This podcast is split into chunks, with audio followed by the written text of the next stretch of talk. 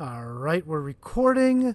Let's do the Ladiocast so we get onto the we get onto the stream here on the rant. Let me just type. So I had a crazy weekend. Did I tell you exactly what I was doing on Saturday? Did I tell you that? something about a poker game. Yeah, with the cla- with the cast of clerks. Yeah, how did? How, all right, how, you, we, we got to talk about this. We're, Yeah, we're, yeah, yeah. We're live on the rant now, by the way. Rantymradio.com. We'll be joining the Facebook in about ten seconds if I could find where the but. Oh, you know what? Because you disconnected, I just got to do that again real quick. So while we're waiting to get on Facebook, how exactly did you wind up at a poker game with the View Universe people? Ah, uh, KP. I guess KP was uh, invited to a party, and there was a poker tournament involved, and KP doesn't know anything about poker, so he like brought me to to play, and it was uh, it's like a, a, a comic named Chris Covert, who's a very funny comic, who has this big huge party every year at his house. It's a freaking mansion, dude. The guy's living well, and um, and and so uh and so yeah i ended up playing for kp in that tournament and brian o'halloran was there uh kevin smith was there and off the top of my head i can't remember the name of the guy that plays silent bob uh, i mean plays jay Jason jay Mewes. muse Yes. jason Mewes yeah yeah he was there and uh it, yeah it was dude it was legit and i was at the final table made it down to the final four with uh with brian o'halloran who ended up winning That's pretty awesome. Do you know who else was left in the final four? Uh no i think it was just friends Okay, all right. It was the, the only two people of note that were in the final four were me and Brian O'Halloran. So, where was the game? It was it was it at the comic book store? No, it was at it was at the guy's house in Red Bank. Oh, damn! And KP was there with you, or he was just like, Yeah, KP was there, hanging out, smoking some uh, cigars, and enjoying the company of friends. What what time did the uh, did the game wind up finishing? All right, it was supposed to start at seven. It didn't start till like nine Oh, because because we were waiting for Kevin Smith. oh, gotta wait for the big boss man, I guess. Oh, dude, it was it was. uh, It, I didn't know he was gonna be. I mean, I kind of Kevin uh, KP kind of told me he was gonna be there, but then like once it got late, I was like, oh, he's not coming. And uh, but they ended up him and Jay walked in together, and I didn't I didn't get a chance to play with them. They were at a different table because there was four tables of nine. I want to say Damn, so. Yeah, that's a so hell of a tournament, and you made top Yeah. four. That's Yeah, fucking awesome. made top four. A couple shady calls went against me. Little technicalities that I don't agree with, but Fucking cheaters. probably because I was on the losing end. That's it. But How- was it was a tremendous night, man. How dare they? Shame on them, cheating sons But of I, bitches. listen, I won I won my money back. That's all I care about, and an extra fifty for uh because they played a lot of side games where like everyone drew a suit, and if you had the same suit as the person that won, you got fifty bucks. So I had a diamond. Brian O'Halloran had a diamond. So Brian O'Halloran won. I get fifty bucks. Oh, so you had a hell of a night, and you still walked away with extra money in your pocket. That ain't a bad deal. Extra, yeah, but we left before I got it, so I have to have to figure out how to get that. Damn. I told Imagine- K, I gave K, I gave KP my PayPal. I was gonna say, So imagine you get a Venmo from like, imagine you get a Venmo like direct from Kevin Smith. That'd be hilarious. Nah, Kevin Smith wasn't running it. They got people, dude. It was a it was a first class event. They had like servers. They had every. It was it was like living like a celebrity life. It was crazy. A lot of people from the shared universe. Uh, Fucking awesome. So like Uh, Big. Kahuna was there, There, and, yeah. and like Ming Chen and all those guys. Uh, no, Ming Ming Chen's co-host on Comic Book Man was there, and his name escapes me too. Mike Zapcic. Yeah, Mike. He was there. Yeah. How about any of the Impractical Jokers? Like was Brian Quinn there? Was uh No, really was Walt Flanagan there? Bryan Johnson? I don't know. These sons of bitches. Stop asking me questions, and the answers are not going to be good. Well, that's fine. That's fine. um, uh, yeah, because they just they just finished uh, filming Clerks three. They wrapped on that.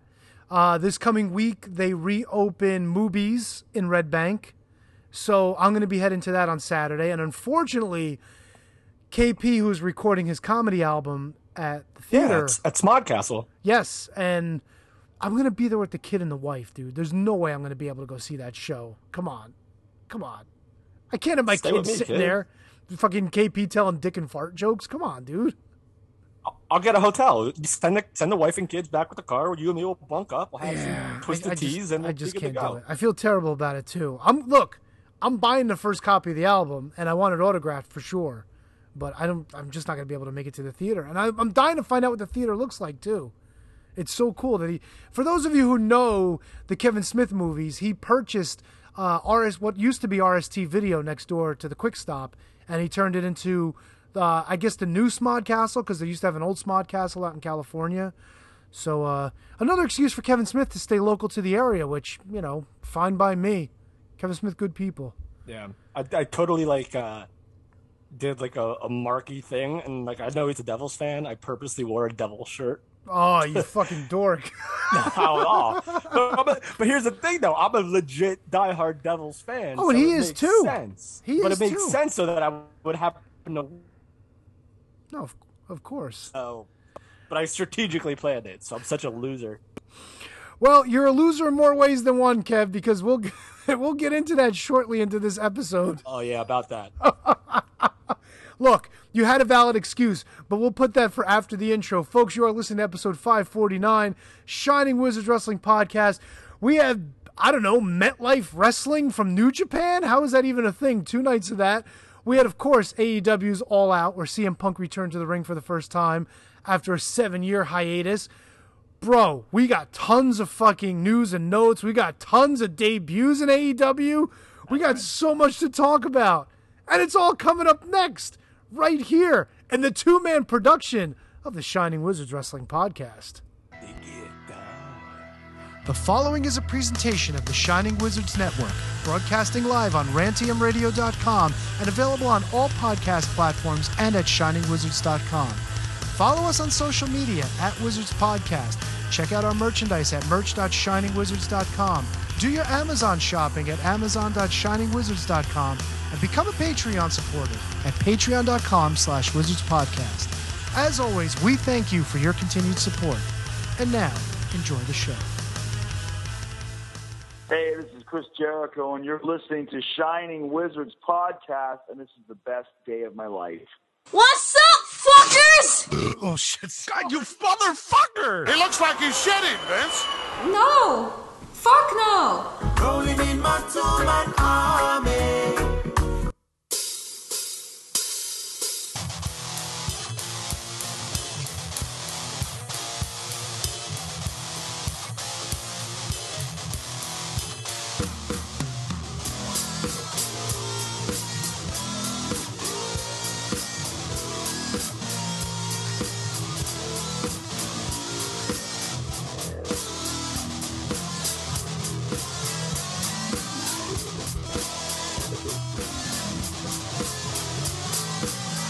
Ladies and gentlemen, you are joining us live for another exciting episode of the Shining Wizards Wrestling Podcast, the two man army version.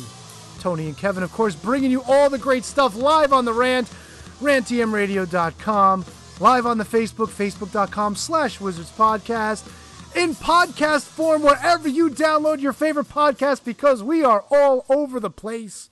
And we're also back on Geek Life Radio. I kind of forget to mention that, but I'm not forgetting it tonight, Tuesday night, 6 o'clock. We're the Shining Wizards, where it's wrestling talk. And talk about that good old son of a wrestling. Now, I know I already announced who we are as part of the two man army, but I'm going to give Kevin a chance to say his name proper. Tony! KJG. I know we had a little bit of cha- uh, chatting and whatnot about the uh, the uh, shared universe uh, poker game, but Kev, how are you tonight? Ah, dude, I'm coming. I'm I'm tired, but I'm I'm coming off one of the probably top five best weekends of my life. So I was so tired that like I couldn't even like like I didn't watch. I I fell asleep before AEW even started last night, and just like was like ah, I can't watch this. I woke up at like one o'clock and watched it, but but uh. But no, dude, it, I'm incredible, man. Had a great night at Wrestle Pro on Friday. Uh, got uh, had an incredible night there. Then Saturday night, uh, playing poker with the cast of Clerks. It like doesn't get much better than that. Finishing in the final four, baby. The final four. Living that fucking gangsta lifestyle. I love it. I love it. Ah, it was incredible. I but the, both late nights. The Wrestle Pro show ended late. The the tournament I didn't get home till four o'clock in the morning. Oof. Yeah, That's a long night. it's a very long night. And then last night I was just like in and out, like napping, up, sleeping, and then just I was like, all right, we're gonna, I'm gonna go to Matt's. I planned it out, set the Uber, and I was like, dude, I just can't do it. It's like a half hour. I just can't do it. Like, fell asleep, woke up, had a couple beers, then uh, and then and then watched the uh, and then watched the show because I was off today, so I had to I had to salvage it. I had to salvage the three day weekend. No, of course, and and uh, I'm sure, unless you've been living under a rock, this was a uh, not so great week for a lot of folks up here on the uh, Northeast. I know, man. You got it. You got it a little worse than I did, though. But look, we're alive. We're here. We're doing a show for you guys on Monday night, so there's that. But uh, I was showing Kevin before we started tonight. Studio A is in a little bit of a shambles right now, but look, I went into I went into hurricane recovery mode like I did 10 years ago, which is funny because a lot of my Facebook posts from 10 years ago are pretty much talking about the same things that I'm dealing with today. Pulling up carpets, wet vac and water, steam cleaning, fans, heat, everything I can to kind of dry out of everything. But for the most part, it's going to be just like last time. Maybe the bookshelves didn't make it, but other than that, I managed to get everything out of the way and things should be back together shortly uh, during the rest of the week. I feel like I'm a I'm a hurricane mush. What do you mean? All right, so I go to Boston. Boston doesn't have a hurricane in 30 years. Yep. I was there for that hurricane 30 years ago. Woo-hoo! I come back to New Jersey. The like within 2 weeks or 3 weeks whatever it is, we get a storm that travels from the Gulf over land to mm-hmm. New Jersey Yep. just to see me. You got to stay the fuck out of Boston, dude. I gotta stay out of. I gotta go away. I don't know where I gotta go. I gotta go somewhere. Holy shit. Like it traveled up the, through the Midwest, through like the the metropolitan, uh, you know, the Mid Atlantic, and then decided, hey, we're gonna just flood New Jersey. And this is not something to laugh about because a lot of people had it a lot worse than we Oh, did. for sure. For sure. More people passed away from the storm in New Jersey than in Louisiana. It's it devastated the entire state. It's, it devastated New York. So first and foremost, bro, like condolences to anyone listening to this. That that my dad just told me that there's still somebody missing. That's a student from Seton Hall University. Oh, my goodness. So listen, we're not trying to make light of it. It's this was a bad this was a bad deal, and it's only a it, it's it was only as bad because no one expected it to be what it was. Yeah. Dude, eight inches of rain in, in the on the mean streets of North Arlington. Eight inches. That's an insane amount of rain. If we get two to three inches here, that's considered insane. This was just off the charts. It's it was crazy. Crazy. And, and you consider yourself blessed. I consider myself blessed that we had a massive tree fall down in our backyard, crush my garage, crush my neighbor's garage, crush my crush my other neighbor's garage. Um, but no one was hurt. The, my garage is gonna fall down, and like by the time this podcast is over, it's gonna be it's gonna be on the ground and it's gonna be done, and which is fine. It's just a garage. We don't have anything super important in there. yeah. Uh, but we just can't go in there to, to assess anything because we're afraid that once we're in there, it's literally going to fall on top of us. So, Yeah. Thankfully, it was just a garage, though. yeah, no, 100%. 100%. And we didn't really lose power until we actually lost power the next day, which was kind of weird. Yeah, but sometimes they shut it. They shut down a grid if they have to make a repair somewhere. You know. So I mean, That's true. the weird thing was like we wound up losing power like a night or two earlier because a transformer blew down the street, which had nothing to do with it. But there's just you know neither here nor there. Um, I do remember. I don't know if you'll remember this. Back in '99, we did have kind of the same situation where a hurricane actually hooked and actually came through like Harrisburg, Pennsylvania, and came across. And the reason I remember that one was not so much like it was widespread flooding like here, but it started flooding out important resources like like uh, one of the phone terminals when a lot of people still didn't have cell phones wound up going down. It was in Rochelle Park, completely underwater. So it cut out everybody's phones. Now I was living in Pennsylvania at the time. So I was trying to call people from home and I couldn't get anybody on the phone because all the phones were dead. So I figured, you know what? I wasn't going to go home this weekend, but I'll pack up the car, I'll hop in, I'll take a drive home. And of course, as I'm driving home, the alternator goes on the car when I'm halfway down 78.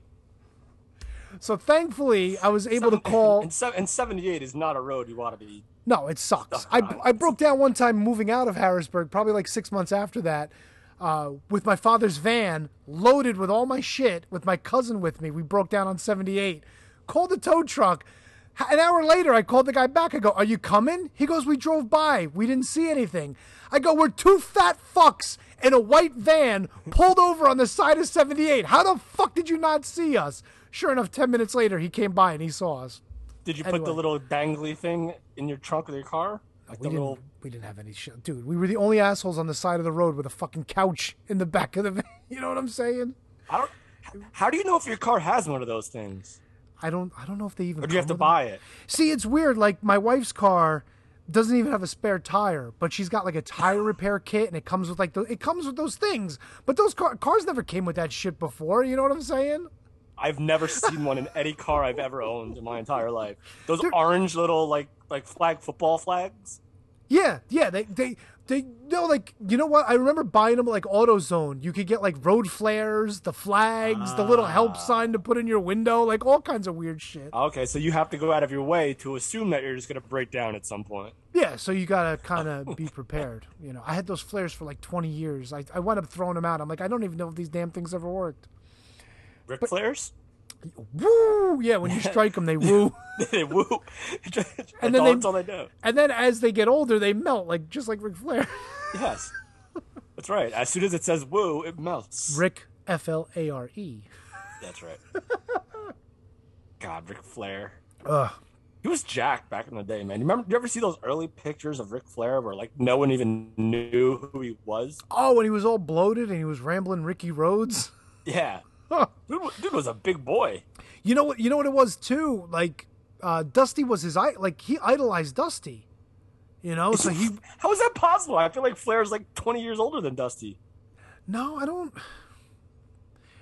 No, I think Dusty might have been. When did Dusty pass away? It's got to be over a decade. No, it's got to be a while. NXT was still kind of a thing, Yeah, you know, you might be right. Let me let me fucking. but Google up. NXT might be ten years old now too. Now that I think about it, Well, depending. Yeah, I mean, maybe the current incarnation of. Uh, all right, so Dusty was born in October of 1945. Unless Flair's Dusty. old, he's older than Flair. Then I think. No, well, yeah, Dusty was born. Uh, Flair. Sorry, shit. Flair was born February 25th, 1949. Oh, not by much. So maybe Flair got into the business just before Dusty did, or Dusty. Sorry, strike that. Reverse it. Yeah, but you could still like like like we saw this weekend. You could still be in the business at the same time as somebody and still idolize the hell out of them. Yeah, or maybe he saw Dusty up and coming, and he realized that you know that's that Dusty was the reason he wanted to get into the business. Yeah. Completely So- possible. Kev, we got a lot to talk about tonight. Jay George, great friend of the show, will be joining us in the eight o'clock hour. Can't wait for that. He's talking about his cinematic masterpiece. Now, this is this is how you know Jay George is into something. Number one, he's promoting his own show, and number two, he changed his Twitter handle to Jay George the movie, which I had no idea was even a thing. Is Jay George approaching the record of most times on the show? Got to be close. I think I think we ran the numbers one time. It's it's like him and Louis Well, are tops. Like they're Yeah, like him up and Louis got to be the top, right? And I think Dave LaGreca might be a close third. Oh, Dave LaGreca, yeah. We're not talking about the other guy, but uh, yeah, it's got to be it's got to be Jay George. Like yeah, Jay George, uh, Dave- Louis, Dave. Dave. No, no, I don't think Louis. I don't think Louis is up there. All right, I'm gonna have to pull this up. We're gonna we're gonna have to do some on the I don't think. I don't research. think Lil like as much as I love the guy. we. I don't think he's. I don't think he's up there in terms of appearances. I ran the numbers during the ninth anniversary show, but fuck all if I remember where those numbers I are. I think it's. I mean, Jay George has been on like seven times since then. So Let's see. I think it's Jay George. I think it's. I have I have Jay George listed as eight official appearances. I mean, What about take- uh, and LaGreca is what? wait, Louis one, two, three, four, five. Yeah, Louis's been on seven times. All right. This will be. Jay George's ninth official appearance. Let me see if I can. And Jay George, and you said that was from the ninth anniversary show. Jay George hasn't been on since then. He has. No, no, he no. I'm saying the last time I ran numbers was ninth anniversary. The numbers I'm giving you now, I'm I'm just looking at the website. Oh, okay. Uh, let me see. Um, who are we looking for? La Greca, L A. Dave, one, two, three, four, five, six. Also seven. So Jay George could be the appearance leader. But no, but we also had him a bunch with the whole Thunder Rosa stuff. Since then, No, he that was an official appearance by him. He was on a full episode with us. but but, but he's been on since that seven, since Live Nine. David uh. has been on promoting his Thunder Rosa issue like at least twice. So Dave might be up to nine. No, no, no. I, I keep good. I keep good. Whatchamacallit numbers on the website. I'm reading from the. I'm reading from our official oh, website. Okay, so he, he may not have been a guest, but he was chimed in 100%, just like Thunder Rosa was, right? Let me see. Let me go back. Two weeks, Dave. I think it was like two weeks in a row, to be honest with you. Let me see. Where's Dave? Yeah, the last episode I have Dave was it was 528 and 531. So those were like pretty much within a month of each other. And that was around the time he was promoting Well, you- stuff with Thunder Rosa. Okay, so that's so that's that's at seven. Yes. That makes it seven. Yes. All right, all right. I thought it was more, but you're probably 100 percent right. I mean, I, I do the best I can. Kevin Gill's up there with six appearances. It's been a while since we've had him on. Um, I think that might be about it. Let me see. I wonder what he's. What Kevin Gill's up to nowadays.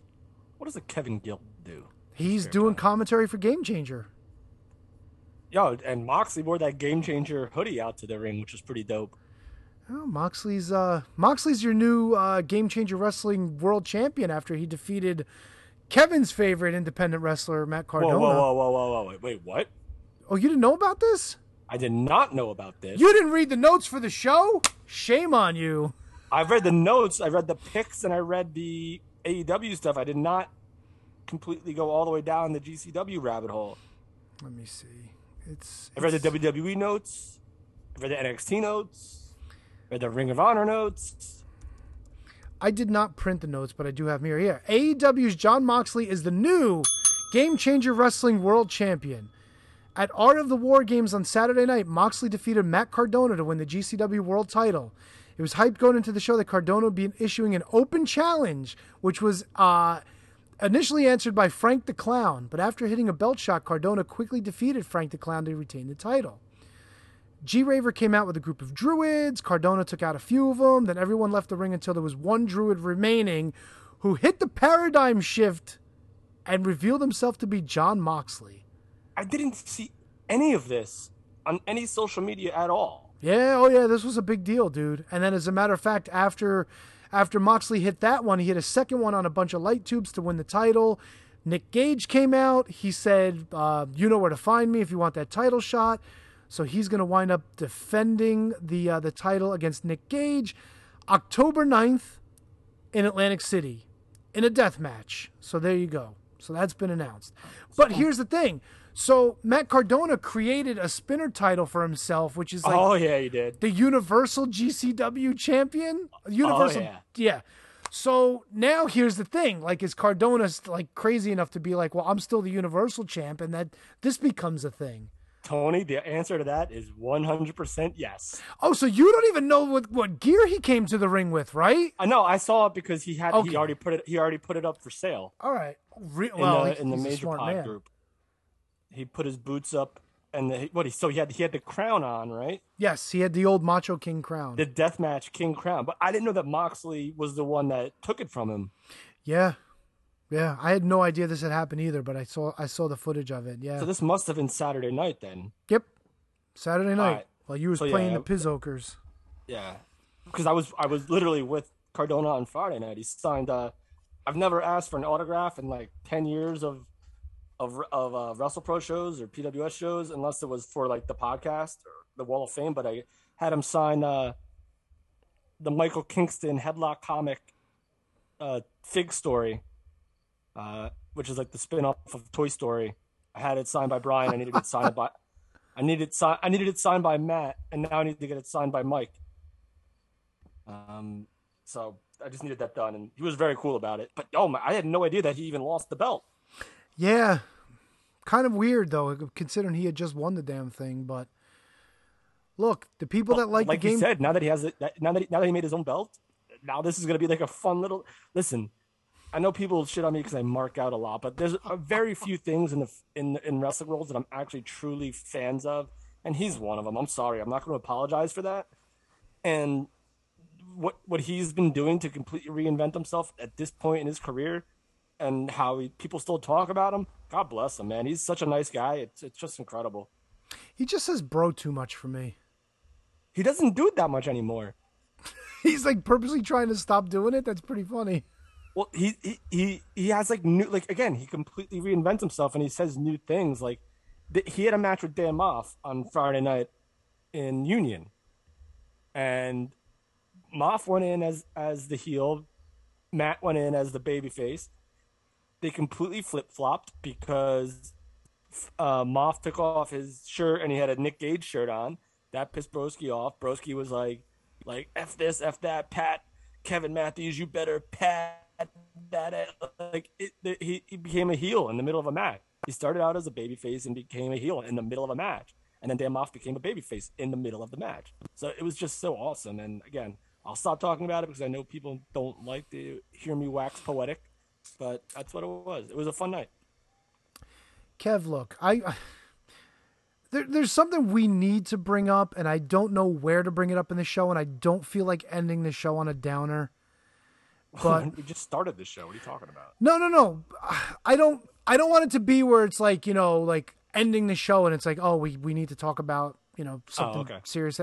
I figured let's talk about it now. Let's just fucking get it out of the way, put it behind us. With the two man army, baby.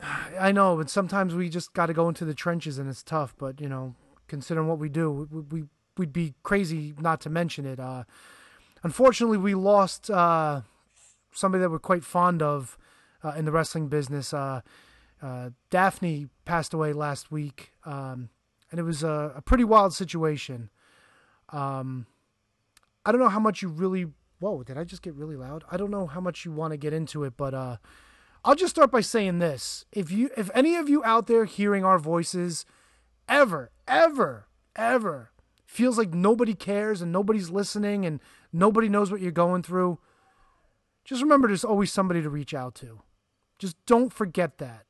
Yeah. It was heartbreaking hearing everything that that that happened with Daffney. Um, you, you know, I think it was Wednesday. It was rough. It hurt so many people. Like so many people tried to get her help. It was just an unfortunate situation, and unfortunately, we we we lost from all accounts a really great person. You know. and I'm not gonna sit here and pretend. I'm not gonna lie to anybody. I watched it. It was sad Yep. because, like, you heard her phone going off.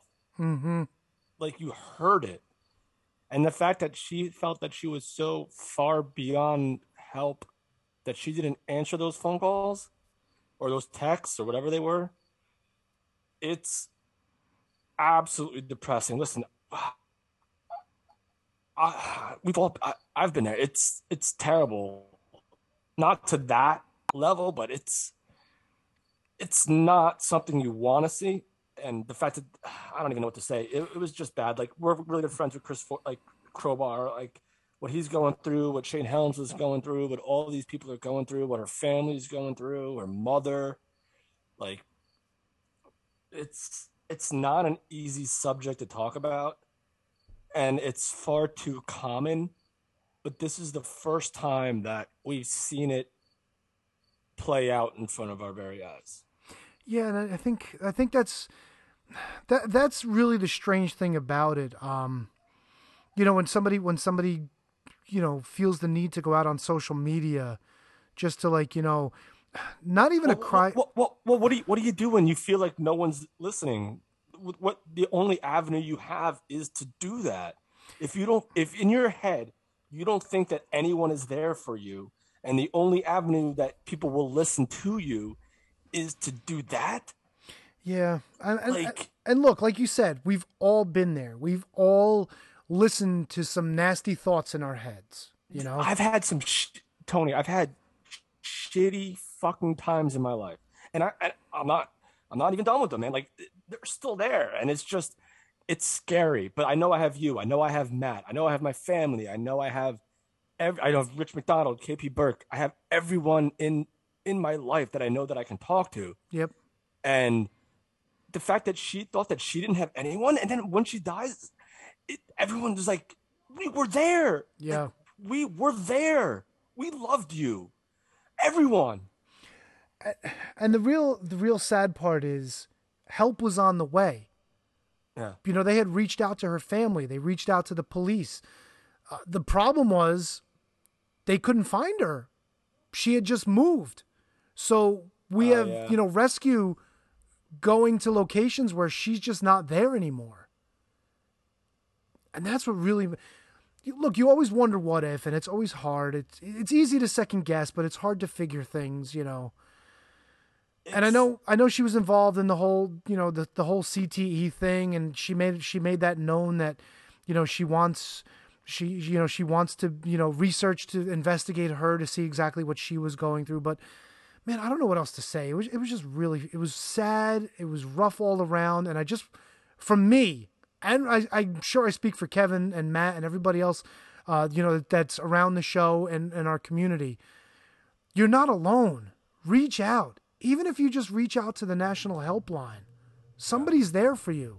a stranger, a freaking stranger will listen to you and make and try to make you feel better. And sometimes you you know look, sometimes I know people like they need to hear it from somebody that's outside the bubble and that's okay.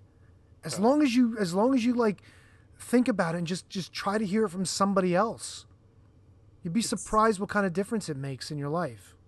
This will go down, and I'm not trying to like make you know a ranking or whatever, but this is going to go down as one of the most tragic, tragic stories in the history of, of professional wrestling. And, And I'm not trying to I'm not trying to glorify it. I'm not trying to put it in that kind of spin on it. It like I'm almost I'm holding back tears right now, like literally holding back tears from it because of how much it affected everyone. Like everyone. There's not one person that was not affected by this. If you were a wrestling fan, Yeah, that's the thing involved too, in the man. business in any way, especially in this area. Uh, it's, it's this area it was the time frame because we all grew up on you know like late 90s early 2000s wcw we're all familiar with who she was we met her at, at numerous wrestlecons and and you know like other wrestling conventions and plus i mean she came up early in her in the career in her career with a good friend of ours in crowbar you know and this is really affecting him i mean you know, you look, you know, Crowbar, Shane Helms, Mick Foley. Mick Foley was, you know, Bobby Cruz put, Yeah. put a, a, a tremendous heartfelt tribute to her out. But I mean, and and and Francine and Sonny and and Yeah. all of these people, Shelly Martinez, everyone. it was rough, man. It's st- it's still rough. Just remember, you, you d- despite what's in your head, you are not alone. Yeah. When it listen, I I I- don't tend to be like interactive like messaging and all that stuff, but if listen, man, if I can help you, I'll help you. I mean, I Hundred that might come across arrogant. I don't even know, but just like let me know, man. Like if you think me talking to you, or Tony talking to you, or Matt talking to you, or Kate the Great talking to you, or anyone and from the Mark, or if anyone talks to you, and that could help you, it's it's no it's no skin off our teeth. That's all I'm saying. Hundred percent. Hundred percent. I didn't. I didn't want to bring the show down, but I just didn't. No, know. but it, had we had to talk about it. Of course, I just. I just didn't know. And we're, plus, we're gonna have fun. I mean, Jay George Oh. is calling in in, a- in a little. Jay while, George is so- calling in. We had a freaking incredible weekend of wrestling. Uh, I I completely forgot to make picks for a show, so that's uh that's something. Okay, bef- before we get into New Japan, and, I, and look, I'm not covering it like Matt. I know Matt. You know, he gets his he gets his New Japan boners, and he and he. Oh yeah, he's He- very meticulous. Look, I love following New Japan, and and um, Kevin loves watching along with me. But nobody, look, nobody else on the show is as big into New Japan as Matt is, despite the fact that I am the New Japan expert. The only reason why I said I'd pick the show is because I thought the text that said "I say we pick it" came from you. You see, like Matt does. Look, I understand. Matt's 20 games back, which, by the way, he still is. So don't worry about it. Yeah, Um, but you now you're like six or seven ahead of me now. Because I went 0 and 6 because I forgot to pick a freaking show. But but here, Shoenyo, here's what right. here's what destroys me though. after the first night, I genuinely took the lead and I was feeling good. I was like, yeah, I'm up. This is awesome. And then I wake up to, ha, ha Kevin, you forgot to make your picks. I guess it was a good night at the poker tournament. It was a great night at the and then I felt terrible. I was like, oh, man. Listen, I was hoping that you just shit the bed. That's all I was. I'm not worried about Matt. It wasn't a great. It wasn't a great night by by any shake. But yeah, but you, pulled know. ahead because I, I lost. Six, Well, all I had to do was- I mean- But here's the thing: like I pulled ahead the night before, so like if anything, if you would have got your picks in, maybe you might have just been hanging in there. But yeah, I mean, I, I may not have been in the lead, but I'd be maybe down two or three as opposed to six or seven. all right, let me see. Let me see what I got here first. Well, first of all, if we're gonna get into picks, oh, Let's oh do boy, it. let me let me pull this up. It's time for the Shining Wizards pay-per-view pick extravaganza. New Japan's Wrestle Something Something at MetLife Stadium nights one and two.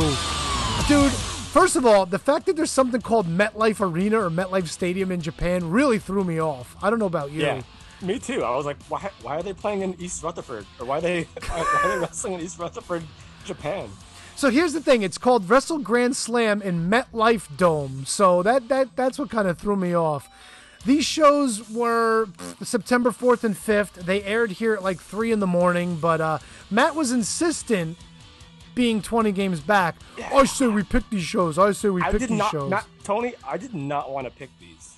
See, that's the other thing. Like I always defer to you. I'm like, look, if Kevin wants to pick them, then then I'll vote yes, and we I can do all. the same to you. like literally, like that's why I said I'll pick them because I literally thought the text came from you saying I say we pick them because this isn't like this isn't a pay per view, like, uh, and I'm not. I'm not. I, think I think I did okay on the first night. No, no, we, we we all did pretty okay. So for the first night, you broke. You and Matt broke even. You both went three and three. I went five and one. So those were the two matches that I pulled ahead. Excuse me. So here, here, real quick, let's go through the card. We had a special Stardom exhibition match. Uh, Queen's Quest, which is an established tag team, it's Momo Watanabe and Saya Kamitani. They defeated Micah and Lady C. Uh, that's the only match that we all picked correct, by the way. And the only reason I went with Queen's Quest was because they were taking on the tag champs on the next night. So, you know, I I, figured like the name. Que- I just like the name Queen's Quest. Queen's Quest is a cool name. We'll get into night two, though. I like the other team's name better, but we'll get into that. So, Robbie Eagles and Tiger Mask 4, Team Flying Tigers, uh, Tigers uh, took on LIJ, which was uh, Takahashi and uh, Bushi, uh, representing LIJ. Show defeated Yo, which was awesome. Uh, Yano uh, regained the uh, the King of Pro Wrestling 2021 trophy when he defeated Chase Owens in a no DQ I Quit match. Jeff Cobb beat Kazuchika Okada, which was awesome. Hula Hula the Pineapple Guy, and of course Tanahashi defended successfully the United States Championship against Kota Ibushi. So I went five and one. The only match I didn't pick was the uh, Team Flying Tigers. I think Matt was the only one that picked them. I, you and I both took the Lij team of uh, Bushi and uh, Takahashi. Um, let me see. You and I took Show. Matt took Yo, so he lost that. Matt and I took Yano. You took Chase Owens. You lost that one. I was the only one that took Hula Hula. You and Kev, you and Matt both went with Okada. I, I and Tony, I deleted. I want. I, I always got to go with my gut. I deleted Cobb and put Okada. I deleted it. See, I figured, I figured at some point Okada and his group, not Okada, sorry, that Cobb and his group were going to start having to get some wins. And considered Cobb lost last time, uh, he might be ready to go up, and and sure enough, he did. And of course, uh, my reasoning, you and I both took Tanahashi. He beat Kota Ibushi. Matt took him, so fuck you, Matt. Um, the only reason I went with Tanahashi was because I figured they've been moving toward Tanahashi against Moxley at some point for the U.S. title. So I didn't think they wanted to take the belt off him at this point. So that's why I, mean, I'll take. I'll take your word for it. Well, I mean, look, like like we'll get into it with all out later, but like they've been lining up all these Japanese wrestlers for Moxley to keep wrestling, you know? So it's like it's Nagata, and now it's gonna be uh what's his nuts? Fucking Minoru Suzuki. Yes, it's gonna be Suzuki. Well, it was Kojima. yeah, well Kojima and then then it's gonna be Suzuki, so I'm I'm assuming at some point they're leading to to Tanahashi, so there Which is a, actually, you know what? That's a brilliant idea, by the way. I have Tanahashi and uh and Moxley. To have Moxley be like that guy that like is like the the bridge between the two shows. I think it's genius. And like if, Moxie's clearly not going to be in the world title picture in AEW for a while now. So this is just as big a story as any world title you could have is him working with these guys from international waters, if you will. Hundred percent. Um, so let's get into night two, Naito. Naito. So Queen's Quest actually had I don't even know if it was for the titles, but uh, Donna del Mondo, which is uh, Syuri and Giulia, which is a fucking great name for a Japanese wrestler. She's actually All right. part Italian, half Italian. I forget what the deal is, but I'll Donna de- Donna del Mondo defeated Queen's Quest. Um, let me see. The United Empire, Great O-Khan and Jeff Cobb defeated uh, Okada and Big Tom Ishii. Uh, Suzuki Gun, which was El Desperado, and uh, Kanemaru defeated Bullet Club, Ishimori and El Fantasmo for the junior heavyweight tag titles. Uh, meantime, did Dangerous Check, uh, Dangerous Tekkers, that fucking awful singer Taichi and Zack Sabre Jr. Uh, defeated Lij, which was Naito and Sonata, and Goto and Yoshihashi from Chaos in a triple threat match to retain the IWGP uh, Tag Team Championship. Robbie Eagles, in a surprise to me, defeated Takahashi to retain the junior heavyweight title. And of course, Takagi defeated Evil with Dick Togo to retain the IWGP World Heavyweight Championship. Kevin, we'll start hmm. with you. Kevin, you did not pick any of these correct because you did not pick any of these. So you went a whopping 0 for 6. Nope, I totally forgot. Matt and- send it. All- I had to do was just copy and paste from some sort of website, and I could have got it done in five seconds. You could have just I- you could have just copied my picks. I could have, uh, Tony. I literally thought about that today. I was like, all I had to do was copy and paste Tony's picks or Matt's picks, and got it in. I just, I, I don't know. I don't know if it's busy. I don't know if it's brain farts. I don't know what it was. But I, I I almost got like picks late in some other time recently too. I think. Uh, yeah. Well, you almost missed the NWA picks from the When Our Shadows Fall pay per view because you forgot it started at four. That's right. Anyway, so you went 0 for 6. Matt and I both went 3 for 3. The uh, the two matches we both picked was for the uh, Donna Del Mundo team, Del Mondo, uh, and we both took uh, Shingo to retain against Evil. Uh, then we wound up splitting the difference. Uh, Matt took Great O-Khan and Cobb. I actually went with Okada and Ishii, so Matt won that one. Uh, we both took uh, El Fantasmo and uh, Taiji. Um, but Suzuki Gun retained. That was for the junior tag titles. Uh, I took. Um, I took. Wait, I can't even read my fucking writing. I took Taichi and Zack Sabre Jr. Uh, Matt took Chaos, so I won that one. And we both took Takahashi to regain the junior championship, and Robbie Eagles won that match. Who did I take in that match, Matt? Uh, Tony. Uh, no one. Ah, hmm. that's a shame. So yeah, so so um, for the for the two nights just of New Japan, uh, Matt went uh, six and six. You went three and nine, and I went eight and four. So we'll right, get into get the- we'll get into the totals when we talk um, the the next show later when we get into AEW All Out. But uh, Gotcha. suffice to say, I'm five games up on you at this point. At before, so instead of instead of talking about it then, we'll, we'll just talk about it now. We'll Well, tease it then, but we'll you know just why? Be- no, because I, I was able to do the addition in my head while I was filibustering. So I said, "Fuck it, let's just let's just mention it." But it gets worse, Kev. Don't worry about it. It'll get worse. Oh, uh, mama. See, now I feel bad. Now, if I wind up winning for the year, I'm gonna feel really bad because it's it's a fucking bummer. You know, I'm gonna have a No, second. it's, it's my fault. yeah, but I'm gonna have another asterisk next to my win. No, no, you won't. The asterisk No. will, it won't be an asterisk. It'll be like K I D or Kevin Idiot doesn't Dummy. pick when he's supposed to. KID, I mean, the kid, the kid. Kevin Idiot, doesn't pick. Holy shit! Well, that was that was the uh, blue boy, the Wrestle Grand Slam. That was New Japan, right? That was In a new nutshell. That was New Japan in a nutshell. Now I know, I know, fucking uh, Dick Stain gave me gave me a ton of notes, but uh, let me let me see if I could pull up New Japan real quick. It shouldn't take too long. Let me see. because uh, he's very he's very verbose when it comes to his notes.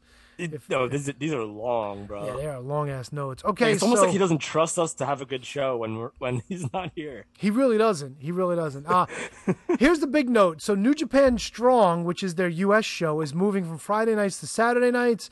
It's moving from Friday 10 p.m. to Saturday at 8, which means nobody's going to be watching it. That starts on September 18th. I don't know about you, Kev, but I got shit to do on Saturday night. Um, bu- bu- bu- bum. I will be home. Oh, you know why they moved it? Because of uh, because Yeah, oh, because the UFC and uh, a boxing match, right? no, no, they moved it. No, that's AEW moving their pay per view or some an upcoming pay per what did view you or some say? shit. No, no, I don't know. He's gotten his notes here. Uh, it became crowded because Rampage started, SmackDown's on, 205 Live is on. It's all clogged up Friday night, so they moved to Saturday. Probably a Who smart moved to move. Saturday? New. Jersey, uh, New Jersey. Jesus fuck. New Japan Strong. Oh, okay. That's gotcha, their US gotcha, Gotcha, show. gotcha. Um, ba ba ba ba ba. Regulars including Will Ospreay, Juice Robinson, Dave Finlay. It's like he's fucking sending a press release for this shit. Uh, Will Ospreay suffering from mild COVID nineteen symptoms. I'm sure he'll be back. He seems to be fine. He was actually uh, out for his neck injury, and he's vaccinated, so his symptoms aren't terrible. But of course, they have to keep him off because, uh, yeah, And still spread that son bitch. COVID. Yes. Um. So here you go. All right. What do we got? T Donk. United Empire stable. So Will Ospreay and a mystery partner will be taking on Carl Fredericks and Clark Connors, which means that Will Ospreay and his mil- his uh, mystery partner will be winning at the September 26th New Japan Strong Autumn Attack in the Dallas Fort Worth area. Um, let me see. Bea Priestley, she got kicked out of the uh, United Empire, so it's Ospreay, Jeff Cobb. Um, let me see. Ba, ba, ba, ba, ba. I don't know, dude. There's a whole fucking bunch of notes here. I'm skipping all this. Uh, never openweight champion Jay Wright. Jay White will be taking on Daniel Garcia for the September 26th show. Tom Lawlor uh, takes on Ren Narita. Uh, Juice Robinson, Lio Rush, Clark Connors, TJP versus Hikuleo, Chris Bey, Taiji Ishimori, and El Fantasmo, an eight man match. This is all going on. So here, so here's your autumn attack shows. It's Minoru Suzuki versus Fred Rosser, Will Ospreay, Carl Fredericks, Tom Lawlor, Ren Renita, and that four that eight man tag match I just talked about. September 26th. Jay White versus Daniel Garcia, Will Ospreay and his mystery partner against Fredericks and Connors, Lio Rush versus Taiji Ishimori, and uh, also Minoru, Minoru, Minoru Suzuki and Lance Archer take on Tom Lawlor and Royce Isaacs. There's a name we haven't heard from a while. Good for him. Uh, let me see. Yeah, this whatever whatever New Japan is doing in the states is giving a lot of people more chances to work. Let me see. Just just an announcement real quick. We know Toru Yano won the uh, King of Pro Wrestling title back after beating Chase Owens. Uh, we also know now that Show turned on Yo and Show made uh, Show won over Yo by referee stoppage. So Evil, uh, Yujiro Takahashi, and Dick Togo offered him a Bullet Club shirt. So now Show is with the Bullet Club and no longer with Chaos, and that whole group is now called the House of Torture. So that's like a little subgroup within the Bullet Club. Look, man, show's fucking awesome. I'm glad he's doing big things. That's why I'm wearing my show shirt tonight. So I'm a fucking show mark. Deal with it. Yeah, House of Torture shirts. You're gonna get a House of Torture shirt, Tony? Oh, 100%. 100%. I wish I would remember to get it during the pro wrestling tea sale because I'm a fucking idiot. Yeah, well, good luck because it'll take like a month and a half to get here. Well, at this point, yeah, because there's quite a few other shirts that are sold out and continue to sell. Kevin, I know the Yo. early scuttlebutt is that for WrestleMania 38, they want to do it as another two night affair, right? That's her. Not to be outdone, New Japan Pro Wrestling announces Wrestle Kingdom 16 this year will not be one night, not be two nights, but it's going to be three nights. Ah. January 4th and 5th are going to be at the Tokyo Dome. Night three is going to be at the Yokohama Arena. So they're making fucking plans for this big thing. This is going to be fucking cool. I don't know how much more wrestling they want to put on, but Jesus, that's a lot of fucking wrestling, is it not? Whew. All right. So here's how you have to look at it, in my opinion, because I'm I just I'm literally from your mouth to my ears. That's literally the first time I'm hearing that it's going to be three nights. Depends on how you look at it.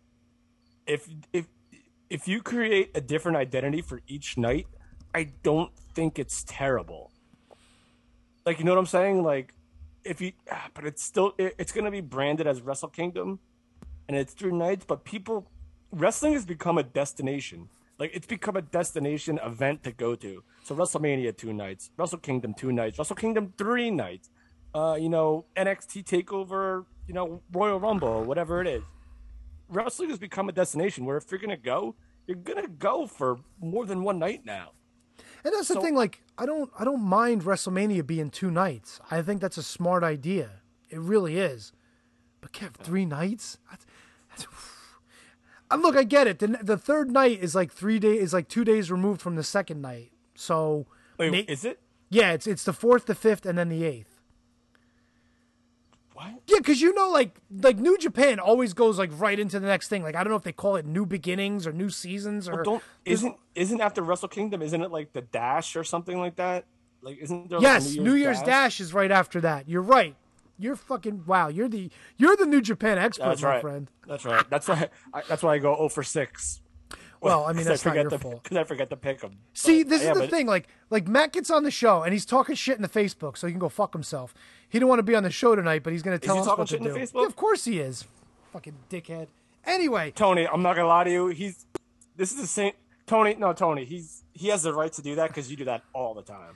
no, all right. Look, fair enough. I think I've gotten better on that. But look, it's easy for Matt to get on here and go, "This is what's happening." Here's what. It's more fun for two of us to sit here and try to piece all this together and figure it out, and everybody gets to play along at home, and everybody fucking learns something, right? That's right. We're, we are just pontificating. We are here. fucking pioneers. We are just pontificating, not knowing exactly what is happening in the world. So I will volley to you, Tony, in terms of how you feel about New Japan Pro Wrestling, because I absolutely know nothing about it. so I will volley to you, sir. This is this is goddamn fucking double nights, triple nights, fucking wrestling in Japan, motherfucker. Five stars.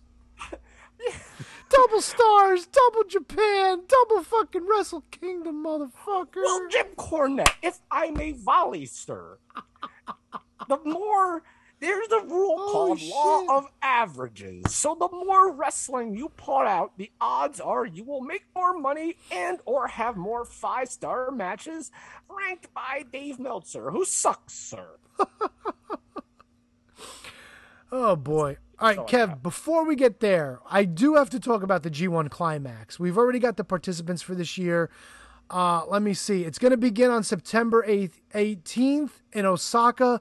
It's going to include it's going to conclude include Jesus at Budokan Mm-hmm. Hall in Tokyo. To- wow. No wonder Matt can't get through this. Budokan right. Hall in Tokyo Thursday, October 21st. And of course, two blocks. The winner of Block A takes on the winner of Block B. Kevin, here are your 20 participants in the blocks. Oh, I got it. Well, can I read them? Oh, yes, please. Please. All right, so we got the A block, correct? Yes. Kota Ibushi, Bing. Tomohiro, Tom, Tomotishi Tatoshi, That's Tom. That's Tom Ishii. That's Big Tom. Oh, that's Ishii. Oh, it's Big Tom. Big Tom. Toru Yano. That's Yano, yes. I, who I predict wrong. Uh, Shingo Takagi. Uh, Tetsuya Naito. Oh, Naito. All right, you're getting there. Good. Uh, listen, I, I I don't know him. I never hear him called by his first name ever. It's Naito. Naito. Uh, Zack Sabra Jr. you dick. the Great Kool Aid. Oh, no, the Great O-Khan. Uh, Kanta. Contra. Really? Uh, Tangalio. Kanta. and Fanta. You know uh, what? You know what Kanta's. Louis. You know what Kanta's wife's name is?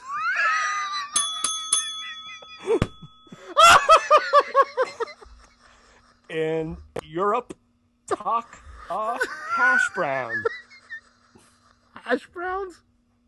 I Go know, for some hash browns. Kota Kota Ibushi, Ishii, Yano, Takagi, Naito, Zack Sabre Jr., the Great O-Khan, Kenta, Tangaloa, and uh, Takahashi is in blo- uh, Block A. And Block B, Oh, you're going for another one? oh, let's do it. Let's ride, baby. Fuck yeah. Wait, why is he in both? Oh, Who? no, he's not. He's not. oh, No, the Kev, they're not all the no, same. he's not. All right, so we have Ton uh, Hash Brown. Ton of hash brown. Oh, related to Taka hash brown. Exactly, they're family. uh, we have Ka- Kazuki Okidi, uh, We have Hiroki go to home because you're late for curfew. We have uh, Yo- Yoshi's World. Um, we, we have a, uh, Son- oh, I can't really mess this up. Sonata. it's all in caps. Can't fuck that up. Uh, It's angry. Sanada! Sonata. Jeff Cop, evil. Uh, Tama Tama Tama Tama Tama Chameleon. Come and go. Now you see if Tama Tonga goes to if he goes to AEW, that's going to be his theme song. Bank on it. Yeah. Tama Tama Tama Tama Tama Kalong. And then we have the Chase version of Owen. So that's only one of 500 as opposed to your normal Chase Owens, which is widely found in Target. No, seriously. Uh, Tanahashi, Okada, Goto, uh, Yoshihashi, Sonata, Taichi, Jeff Cobb, Evil, Tama Tonga, and Chase Owens is Block B for that event. So it looked to have a little fun, but it was, it's, it, listen, it, when I get in my cycle for New Japan, I enjoy it.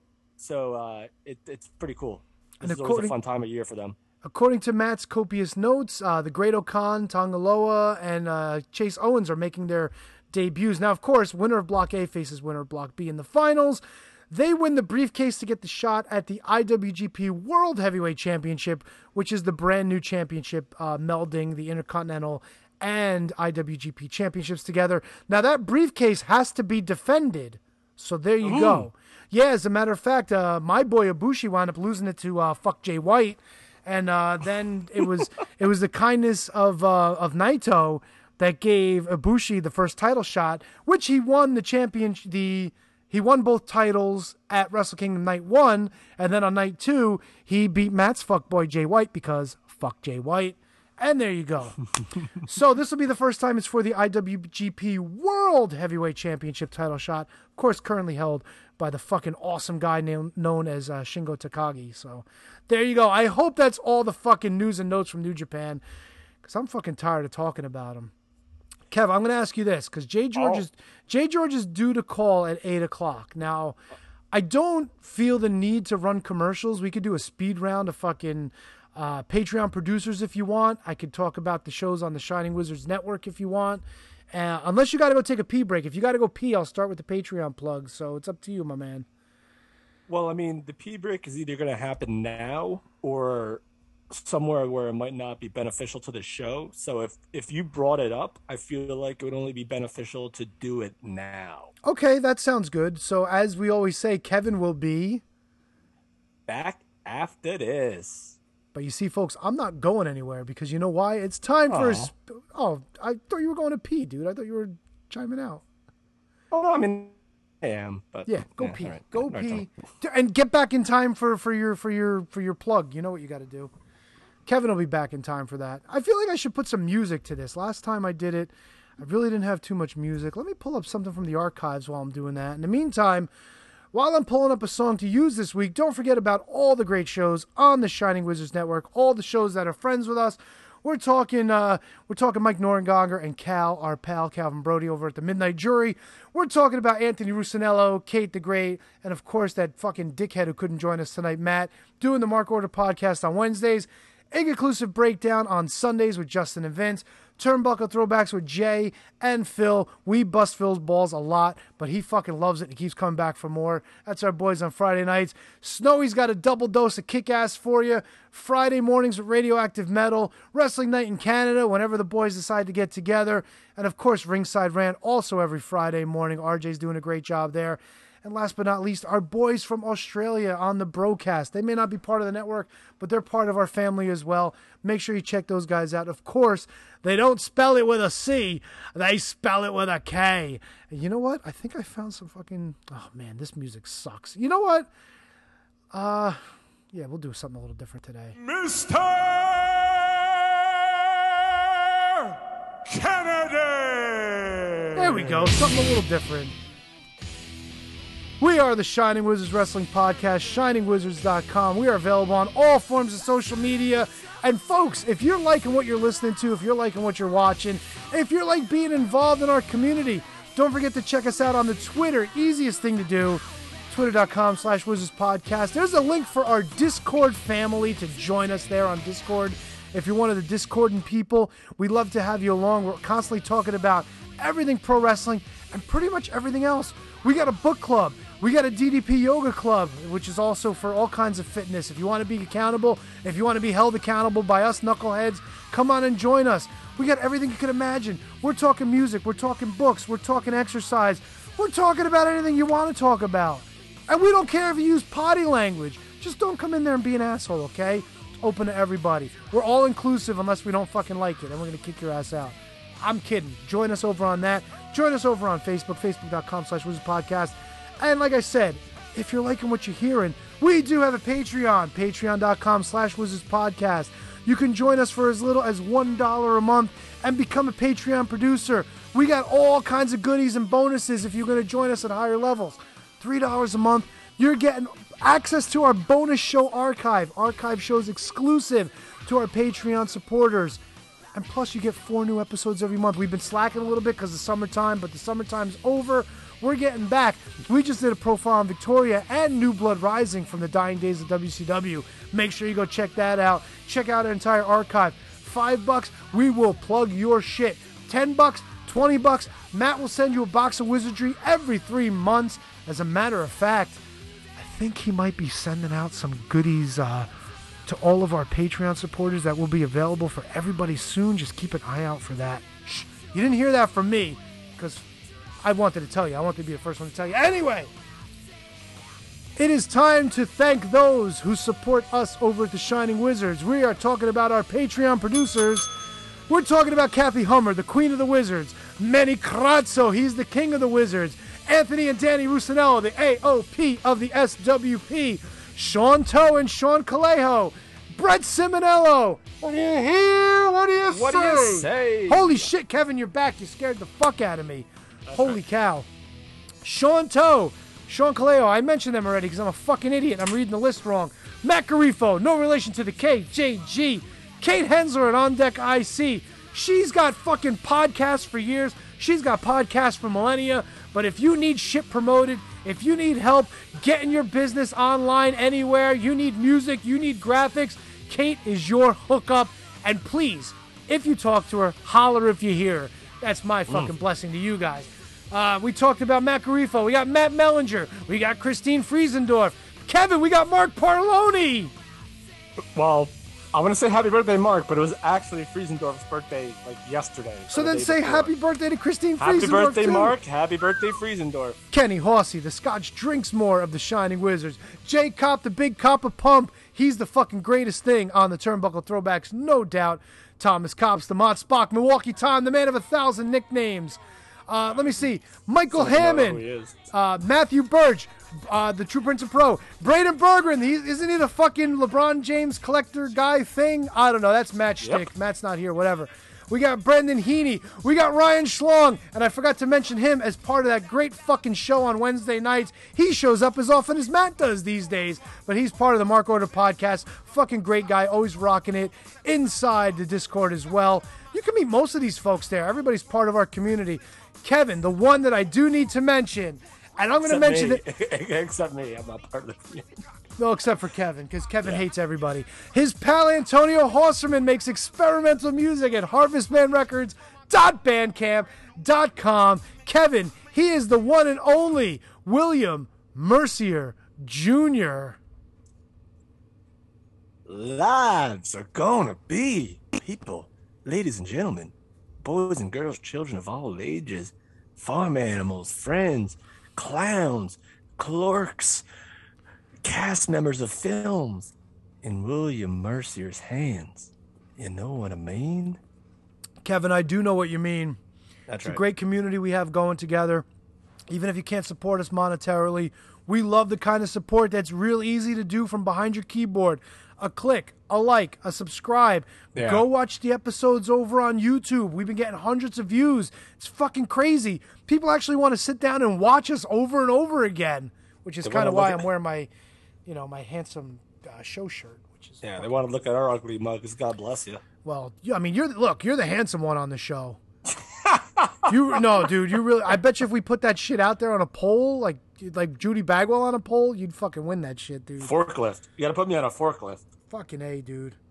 Like me, We'll like about- like Matt and I, if we were not married, we'd be fighting for your scraps, dude. Like, we'd be- Really? we'd be, in trouble at closing time. Let's put it that way. Mm, that's a good. Well, maybe maybe Matt more than me. I, you know. No, Tony, you're a handsome guy. Thank you, sir. No, you're you're. I'll throw the compliments when right back when when they're deserved. Matt was a handsome guy once. Yeah, he used Matt used to be a looker. I don't know what the fuck happened to him. I remember him back in the old days, the old the old bar uh, the old bar hopping days. Good looking guy. Yeah, Now, man, too many fucking Hello Fresh boxes. yeah, too many purple mattresses.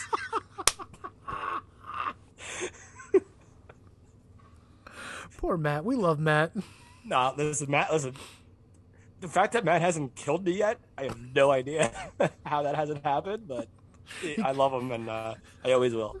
So there's that. Look, we we look. I'm uh, fuck him. Now he's gonna get pissed off. I'm breaking kayfabe. We break Matt's balls all the time, but Matt is fucking good people. Oh, he's the glue, man. He's Especially glue. when he He's sticks us. Especially when he sticks us to talking with Jay George when he's not here. after he Yeah. fucking after he told Jay George, if you fucking make dad jokes, I'm gonna fucking hang up on you. Well, well, guess what, fuckface? You're not here to hang up on him tonight, so I'm telling him to fucking let loose, baby. Yeah, Jay George has free range. Jay George could do whatever he wants on this show. He could even show us his pecker. I wouldn't even care. Uh, I would. Well, all right, I you would, would. put the line at that. That's where you draw the line. That's where I would draw the line. Yes, I don't need a JPEG. That's the name of the You've heard, show. you've, heard of, you've, heard, you've heard of JPEGs? I don't need a JPEG. JPEG is the name of the show tonight. Let me write that right. down. JPEG. JPEG Cinematic Universe. there you go. Don't need a JPEG. Actually, Jay George should be uh, calling us in the next minute or two. It's uh, at Jay George the movie. Great friend of the show. He's been grinding, dude. I mean, like we all know that the wrestlers that we speak to all have like other stuff that they do to grind. Um, you know, whether it's like other shoot jobs, whether it's even just doing like things on Twitch. You know, like a lot of them are into gaming now, so there's a lot of gaming channels. Like I know Mikey Whipwreck every weekend now. He's playing Fortnite, and it's it's cool. It's cool to see people like like actually opening up their outside interests to folks like us to be like, hey, we're, you know, we're just more than wrestlers. And I bring this up just for the fact that Jay George, honestly, he's a creative genius. He is like so over the top with stuff that he does. Like, follow him on social media. It's great stuff. Just watching Yeah. him, the way he puts things together and edits things, amazing. And I, I totally have so much respect for people that actually go out of the way to use technology to their advantage. And I feel like we like kind of grew up like you're really good at it, Matt's really good at it.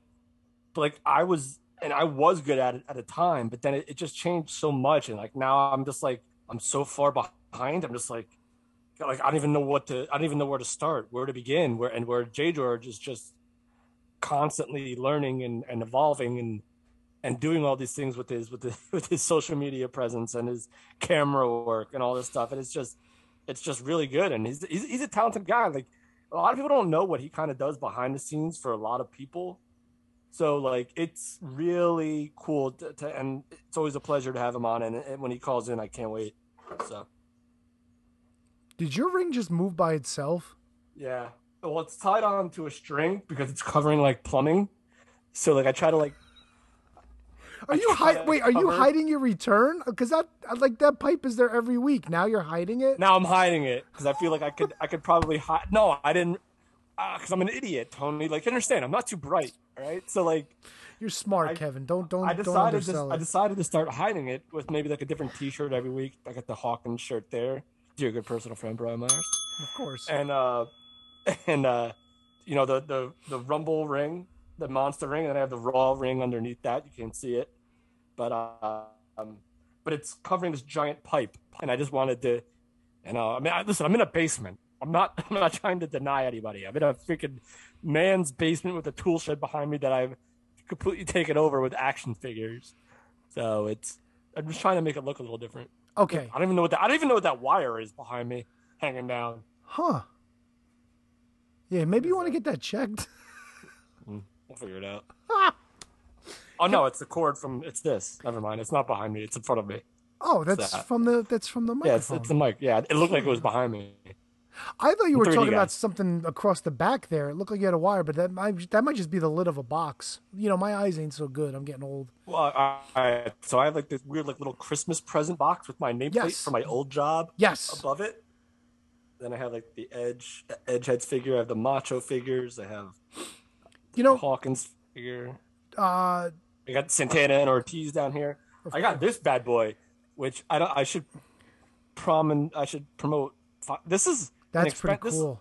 This, is an expensive figure. This is a very rare figure. In, And it's- on it's- card. And it's even got the uh, the RF on the stand. That's really Yeah. fucking swank. That's awesome. This is like two hundred bucks. And Rich McDonald got this for me for Christmas back when it first came on the shelves for like maybe like fifteen. So Damn. I have I have this bad boy hanging up. That's fuck. Well, I don't have too much hanging in the studio. I was showing Kevin uh, before we started uh, that we're we're in a little bit of shambles here, but we're we're slowly getting it back together. One yeah, one day one day I'll make a, a, a decent little place out of it. Well, I don't gotta, there's just so much to do. Did you see um, Matt's pictures of all the new stuff he's got in his office now?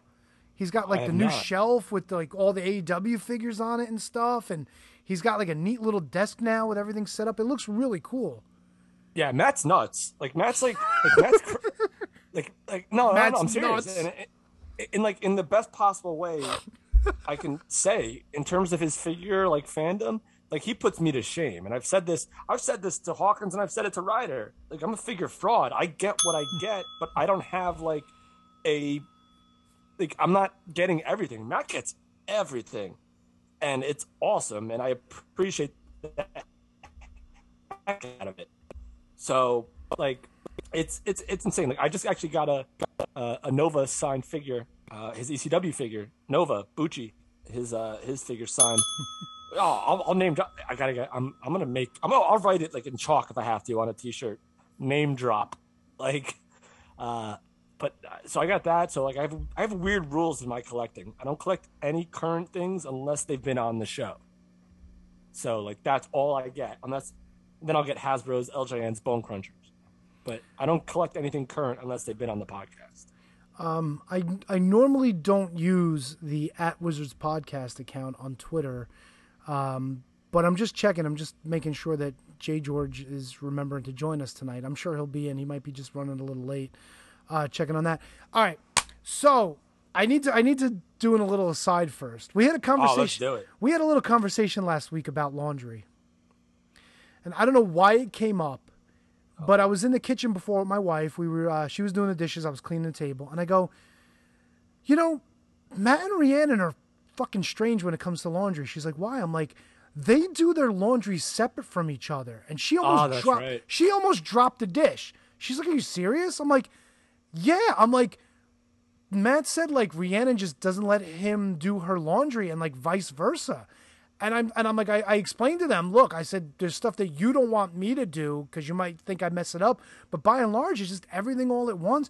She's like, they really seriously like do like their own laundry. I'm like, yeah. She's like, so they don't do each other's laundry. I'm like, no. She's like, that's so strange. I'm like, I know, and that's what I said, and they thought I was fucking nuts. Uh, well, I I don't have that problem because I'm 38 and single. No, I get it, and I think I lost you. Are you there? Um, oh, there no, you go. No, It yeah, we're froze up a little bit. I, I I got these stupid cheap like uh, earbuds from like CVS, and they, Oh, the, no. the cords are way the cords are way too long for what I need them for, so they always get in the way. Um, but no, see, I don't have that issue. I do my laundry for myself. I don't know. I didn't mean to bring it up. I just I just finally got her her thoughts on it. I don't know what made me think of it either. I'm just like, hey, you know, they don't do their laundry. Oh no, it's it's, it's a story that needs to be told. Of course, I think, Yeah, but to I them, think it's it probably. should be. It should be a 30 for 30 on ESPN. All right, let's not go that far. no, it will be. The, the laundry loaners. Oh, there you go. I don't know. It just, it just, it doesn't. And, and like, all right, look, if they're doing their laundry once a week, maybe it's like economical. Like, but we're doing laundry every fucking day, dude. Because there's, Yeah. there's three of us in the house, and like we're taking like two showers a day sometimes. Like, I know it's a lot, but you know, so we're talking Dude, like I take I take two showers a day every day. It's easy. I take one in the morning, and then typically it'll be like later in the day, especially after I do like a session of yoga. Like if I if I work out at night, oh, definitely taking a shower.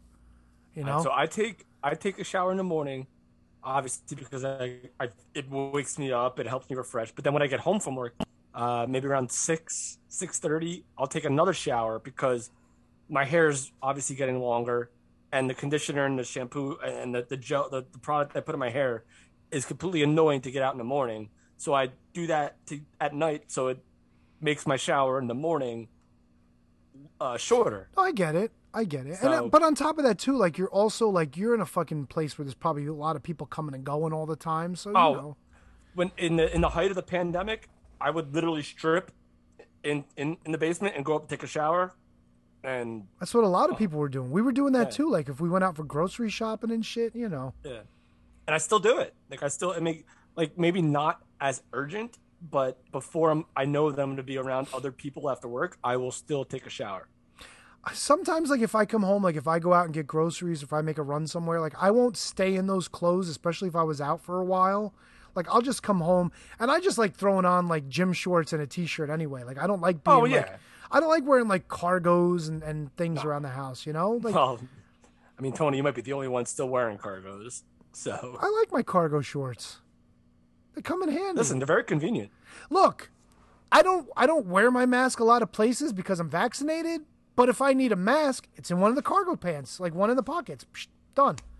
You know? Listen, I, I ain't judging nobody, but I'm just saying, like, car- wait, cargo pants or cargo shorts? No, no, shorts, not pants. I don't ah, wear Okay. ca- cargo pants. You're out of your fucking mind. Look, if I would love to see you in a pair. I would love to see you in a pair of car- cargo pants. pants. You know what sucks? Before the pandemic started, I went off the deep end just buying strange pants.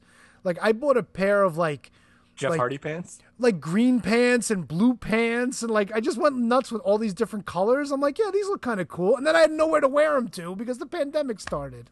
I bought a pair of blue pants to go to a wedding because that was like the trend. Like they were really, actually, really expensive freaking pants from Lord and Taylor's. Ooh, fancy Yeah. man. Oh, I had to because I had this idea of what I wanted to wear, and I needed blue pants to do it. Like Leva Bates, I had to do it, right? Wasn't wasn't she blue pants? She was blue pants. Yep. Yeah, so I, ha- I had to do it.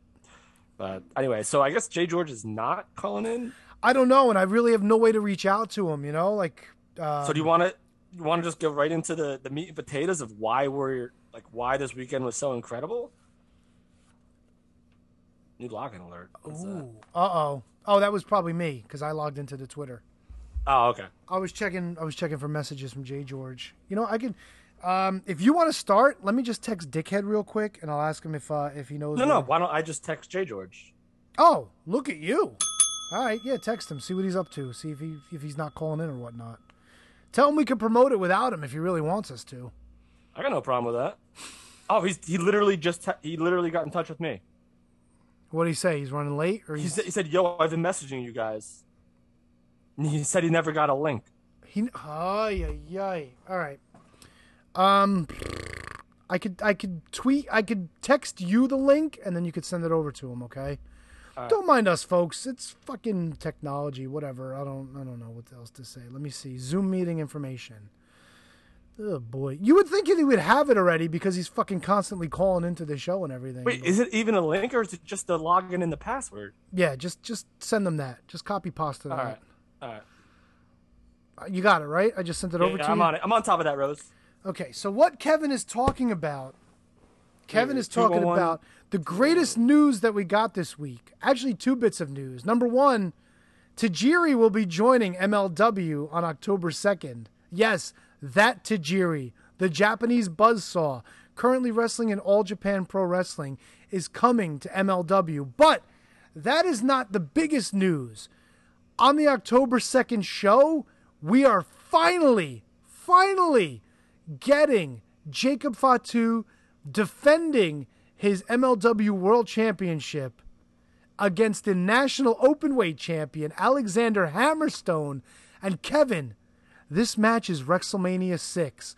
This bitch is title for title. Winner takes all. Hammerstone versus Fatu. This is what I've been waiting for.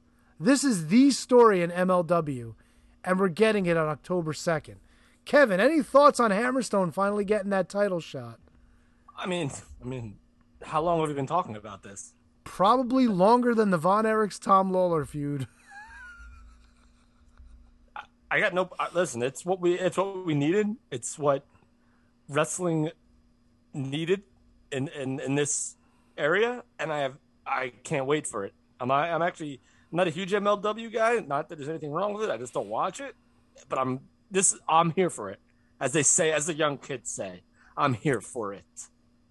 So here's the thing: Fatu's been champ since July 2019 when he beat Tom Lawlor, um, and and Hammer is the only inaugural and current open weight champion. He won that in June 2019 when he beat Brian Pillman in the title tournament finals. Kev, this is October 2nd. This is at Fightland in Philadelphia. Of course, there's going to be 5,000 hours of MLW tapings uh, after this show. But make no mistake, this is the one that everybody's been talking about. This is the one everybody's been waiting for. Finally, big payoff. Hammerstone, I 100% no doubt in my mind he's winning this thing. And the only question I have for you is are we picking Fightland? Is it a pay per view? I have no idea. Maybe? If it's a pay per view, then yeah. Like if it's available on FITE Maybe. as a pay per view, if it's available, and if it's available, actually, uh, see, pay per views have become such a subjective term nowadays. It's so crazy. Like, like I didn't want to pick this New Japan stuff, but I just did it because I thought you wanted to do it. Um, no, that's a, that's a god honest truth. Like if I like I defer to you, like you defer to me. Like we gotta like it's it's nuts. But if if it's an actual like I can order it for like for some fight or on you know whatever, then yeah, then we got to pick it. But, but Speak- that's it. Speaking of picking things, we're about to pick a real winner here because longtime friend of the Shining Wizards, PWS Hall of Famer, and the entrepreneur of J. George's cinematic universe, the one and only J. George, is joining us. And now he just left. And now he's gone. he's he's that, that's called that's called the receipt, Tony. It's always amazing when J. George is on. We never know what to expect. Oh, here we go. The cinematic universe is, is uh here we the cinematic masterpiece. J. George, did we just wake up, my man? What's going on? I'm just uh, stressed out. You know, I'm at my wits' end, unfortunately. Come with a little more excitement when you come on this show, bro. No, what's going on, guys? It's just uh, you don't understand the pressure I'm under putting the show together. First of all, Oh, that's right.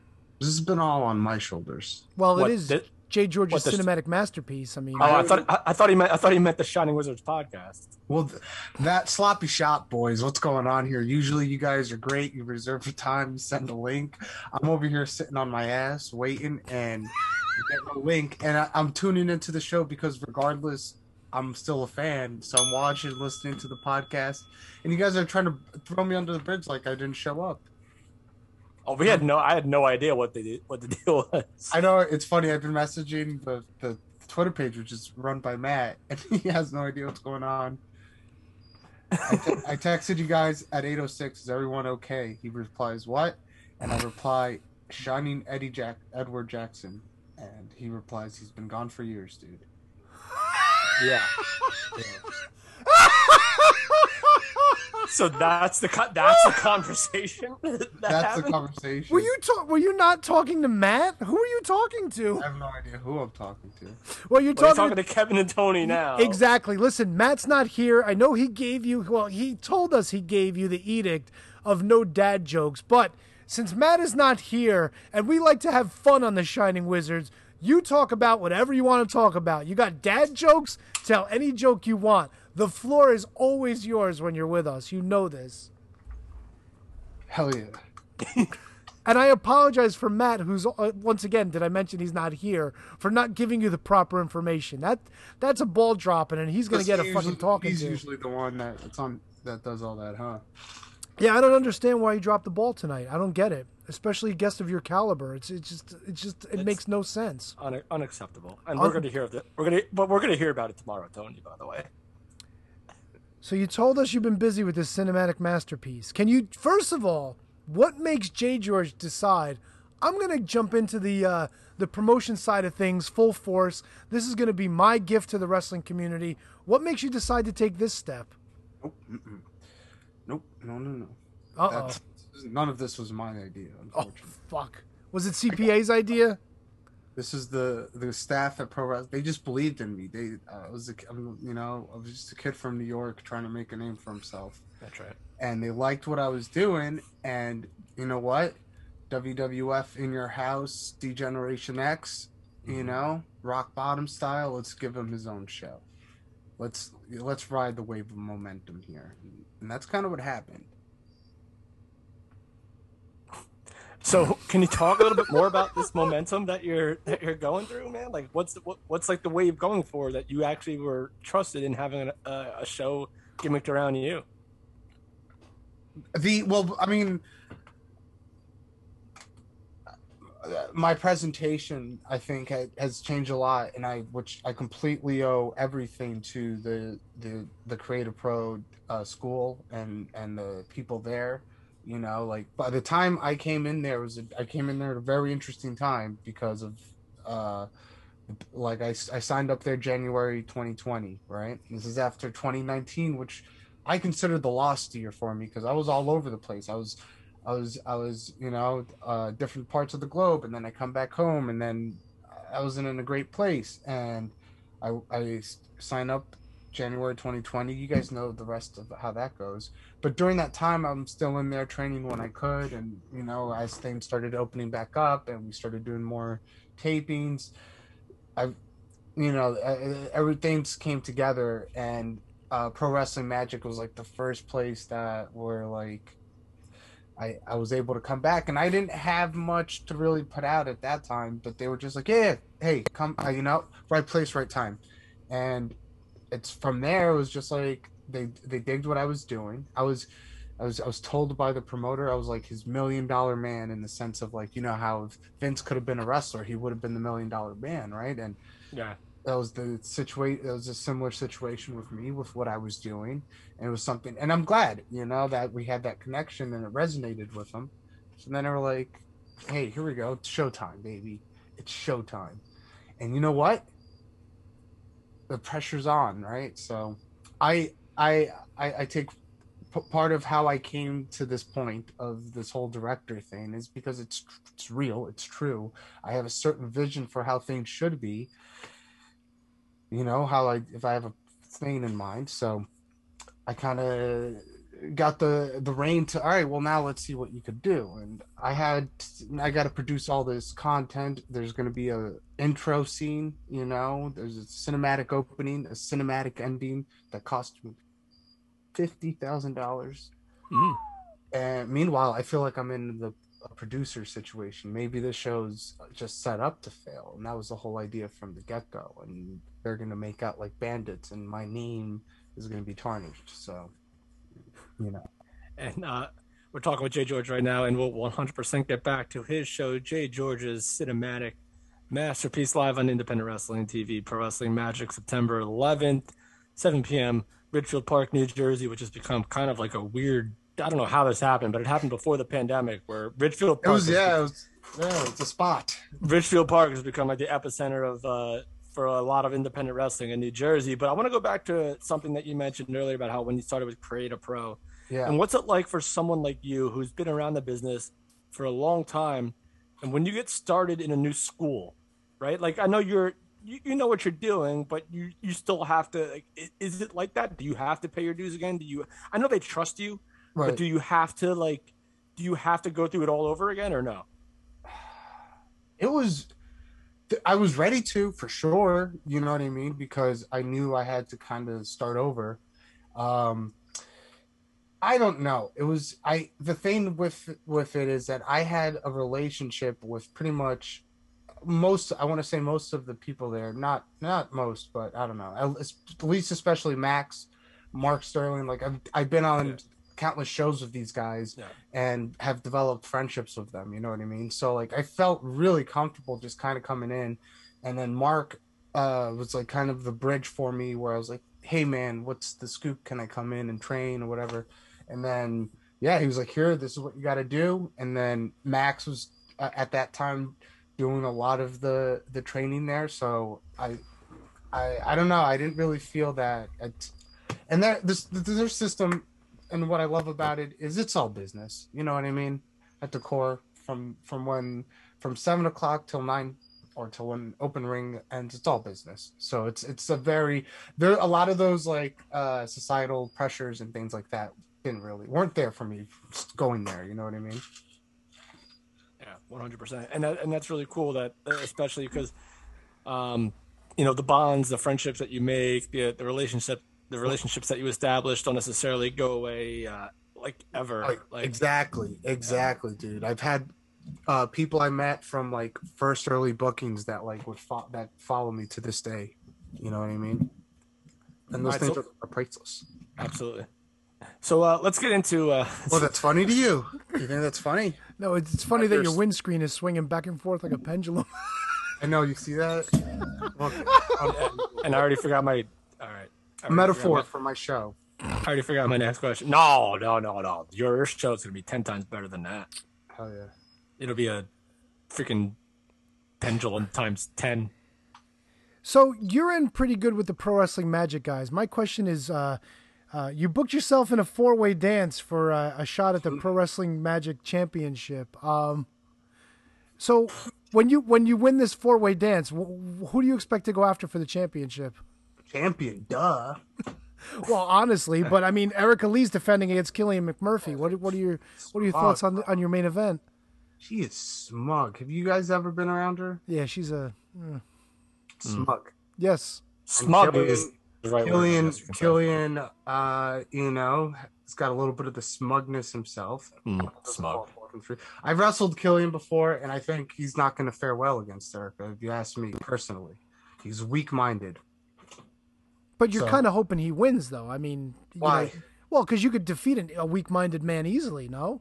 He's unprofessional as well. He tried to hurt. He tried to injure my arm at one of the shows. Do you believe that? You ever see that in the wrestling when the guys attack the other guys after the match? You ever see that? I hate that. I don't know. Hmm. Yeah, but it happens. No place in wrestling. For do that what you got to do between the belt, but like make sure you got you know well you guys can go to work the next day. You know what I mean? We're on the road, brother. I don't agree with some of his choices, man. And that's per like professionally, I have no interest in working with the guy. If you want to, if you want to be honest, Who? I'll say it. I'll say it again. I'll say it straight up. Yeah, I don't professionally have no interest in working with Killian McMurphy. So what about you go. Erica? I've never wrestled her before, so that and she's got the championship. Yeah. So she's the That's champ. what I want. Yeah. Again, we're assuming, right? Oh, who's gonna win? I think I'm pretty sure it's gonna be Erica because again, Killian, weak in the mind, Yeah, we can't have So- that. lustful for gold. So, Jay George, without giving up too much, and I know the people are going to want to come to see this show because it's going to be something completely unique. Yeah. What do you plan on providing the live crowd for the cinematic experience in terms of your role? Yes. Excuse me. I was prepared to talk about all the stuff I have planned for the stream because that was all I was focused on. The live show. We're gonna have, you know, what you could expect professional wrestling at the end of the day. Isn't that what it's all about? Yeah, Right? Isn't it that always is. isn't that what's on the marquee? Isn't that what this the in this case? Uh, the se- yeah, the second W stands for in pro wrestling magic.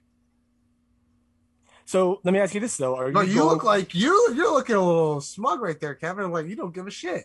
No, no. I'm. I'm Are you 'cause I'm- kidding me? I- no, I'm- are you- what are you out of your balls? I'm trying to figure out where in. the first W is. You said the second W in is right. I'm all. Listen, Jay Right? George, I am all in, baby. I am all freaking in on this. Are you I just want. me? I just want for people to who may not be familiar with this event to try to get a feel of what they Oh, you're can. trying to get me to promote my Yeah. event. That's Is right. that from what I can understand? I, That's right. Yeah, no, like I said, don't forget what the second W stands for. It's professional wrestling, and not so we have Killian Erica. That's actually uh, going to be the main event of the show, and the decision, man, it was so tough. You would think it's my show. I'd go on last, a glorious moment, but I, I want to show the world. Nope, I'm a humble booker. I'm gonna I'm gonna put myself. I'll I'm gonna be like third or something. Who cares? There you go. right? Who cares about Jay George? You know what I mean? Uh, Jordan Blade. How about this? You guys are going to be a fan of this. You guys, I know you guys are going to be a fan of this one. I heard you guys talking about wrestling today. You guys are going to be a fan of Jordan Blade versus Lady Frost. I just literally saw Lady Frost on Friday. I'm a big fan of Lady Frost. So you know. Yeah, big fan of Lady Frost. So uh, I enjoy the Blade. I can't wait to, to, to check her out. So if- Yeah, listen, if I'm, you've I'm never not seen Jordan Blade before, Jordan Blade, Jordan Blade can go. She she had an awesome like it was like a back and forth series with uh Allie Katch at, at at our last shows, and they they even traded the championship. But Jordan Blade's like, and as soon as look, as soon as she lost it, she made plans to get it back, and she did right away. So like, it's good stuff. There you go. You know what I mean? Oh, I know what you mean. Yeah. You know, you know what I'm saying. Tony, you got a question for this fucker or what? This fucker, how Azrael dare you? versus Everett Cross. How about this one? TJ Crawford. This one is actually I'm super excited for. TJ Yo, I, Crawford. I'm, I'm sorry to cut you off. I, I mentioned this match to Tony either pre-show or earlier on in the show versus Yeah. Azrael. I I'm excited as heck for this one. I made a mistake. I said uh, Everett Cross. He, he's in a, he's in a, another uh, match, but uh, yes, in the first ever Mystic Mayhem match, it's going to be Azrael versus TJ Crawford, and I'm pumped. Okay. And You, wait, wait, wait. You got you got to tell let me us. let me go first. Tony, mull on yours because I've uh I've said for a lo- a very long time that T.J. Crawford is one of my favorite athletes in wrestling. Like literally, like, I think he had a match uh, a while ago. I was like, this guy is going to be one of the best. Like the, the expression is thrown around a lot in wrestling. The best pure athlete in professional He's- wrestling. He's a great athlete and a great wrestler. Good. And I actually, uh, so fun fact, that was actually my choice to wrestle him. And uh, they said, nope, he's got business to take care of because Azrael, I think, assaulted him. But what, what were you, what were you going to ask, Tony? What is what mystical mayhem? Please All right. explain. I'm- this, that's what I wanted. I wanted you to ask me. See, the- I asked the good questions. Yeah, all right, I'll just leave. you don't care what, you don't want to, that doesn't intrigue you. You ask what I have for the live audience, and I tell you I got a Mystic Mayhem match. No, you just insulted my J, question. that's J. George, before you answer, I think Kevin's Yeah. a little smug tonight. Yeah, a little bit. I'm not smug. Uh, That's like the last character you could find in me. is Kev, smug. Kev, un poquito, a little bit. Little Oh, un poquito, okay. Un, un, un poquito smuggle. So, Jay J George, Answer. Please. The the the, uh, the Mystic Mayhem match. Yeah, the Mystic. So, all right, the rules. It's pretty simple. The rules are simple. All right, the only way to win the match, right? It's by pinfall, submission, uh, if the opponent gets counted out or disqualified. Wait, what? It's not complicated. All right, it's not a. All right, so it's No, I literally just didn't hear you. That's It's not all. an Aztec warfare match. It's simple. It's the only way to win is pinfall, submission. If your opponent gets counted out or disqualified, you know, if he uses a weapon or something. Uh, oh man, that's that's innovative. Yeah, that's for, that's for the live crowd. So, are they doing magic tricks or anything like this? Like, I mean, you could, if you want to do magic tricks, as long as they're not like, you know, harming the opponent or anything that'd be disqualifiable. what if what if what if the trick is to make your opponent disappear? Then you just count them out. I, we're not we're low, this is independent wrestling. We're doing we're not we're not doing uh laser stuff here. You know what I mean? Yeah, but but this is your cinematic masterpiece. I would think like you're the puppeteer. You pull the strings. I mean, You're the Jim Henson. yes. Uh, originally, and I I I, I kind of gave up by the time my match changed two or three times. But originally, the plan was going to be the first ever live cinematic match because this whole pandemic time we've seen everyone's attempt at the cinematic match right Yeah. guess what?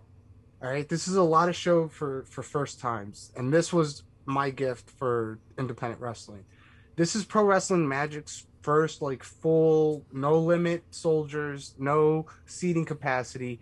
We're filling it up to the brim like a can of sardines. People are going to be coming in the first time in in however many months. We're going to wave them in, right? and it's the first time the show's streaming on IWTV, which is largely where my focus went to.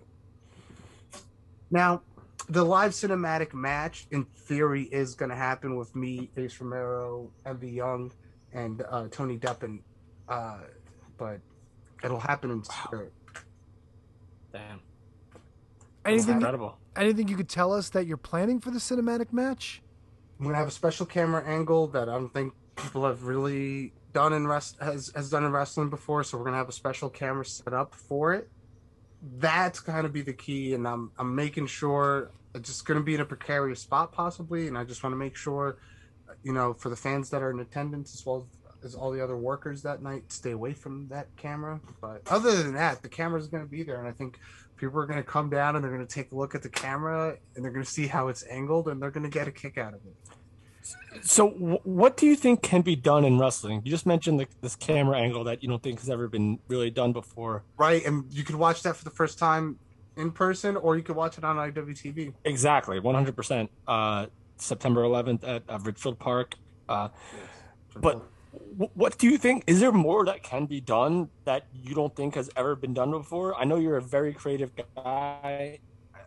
I've known you for a long time. Tony's known you for a long time. Matt's known you for a long time. Is there anything that you think that could be done on this level, this independent level, that no one's ever seen before? Like, are you talking like physically in the ring? Uh, I, I, maybe more for the production, I guess, just for the sake of this conversation, I guess.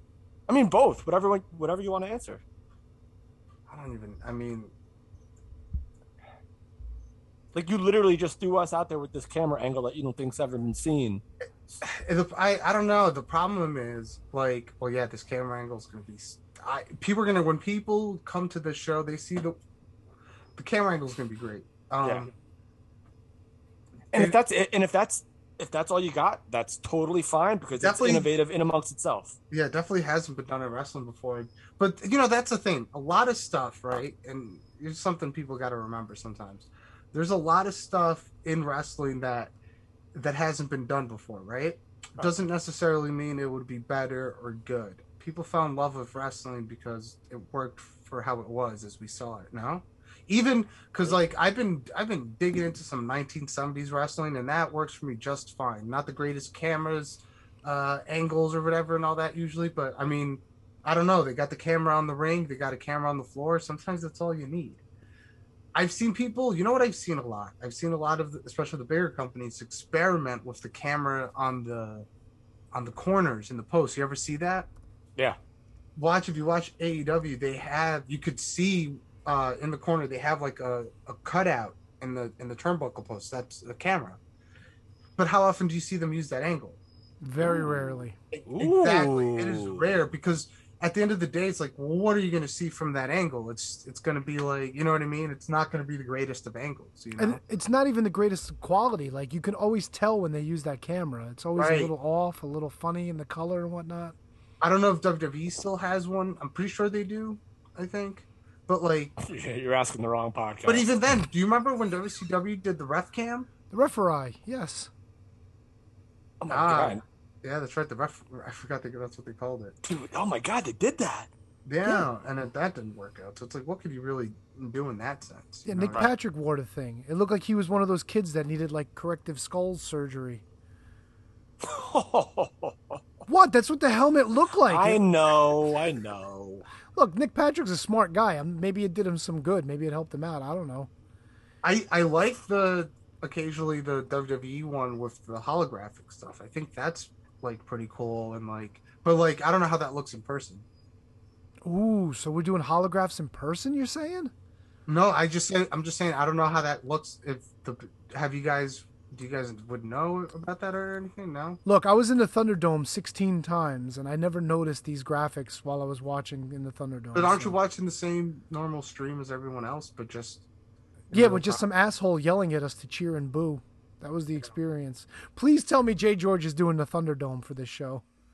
I mean, there's no need because we're gonna have the people there, and it's gonna be. It's gonna And it'll be on IWTV. Everett Cross will be taking on uh, Darius Carter for the Dark Arts title, which you would think maybe I make that the Mystic Mayhem match. But from what I understand, Carter does his own thing with that championship. He he likes to do the British uh, style with the rounds and whatnot. So have at it.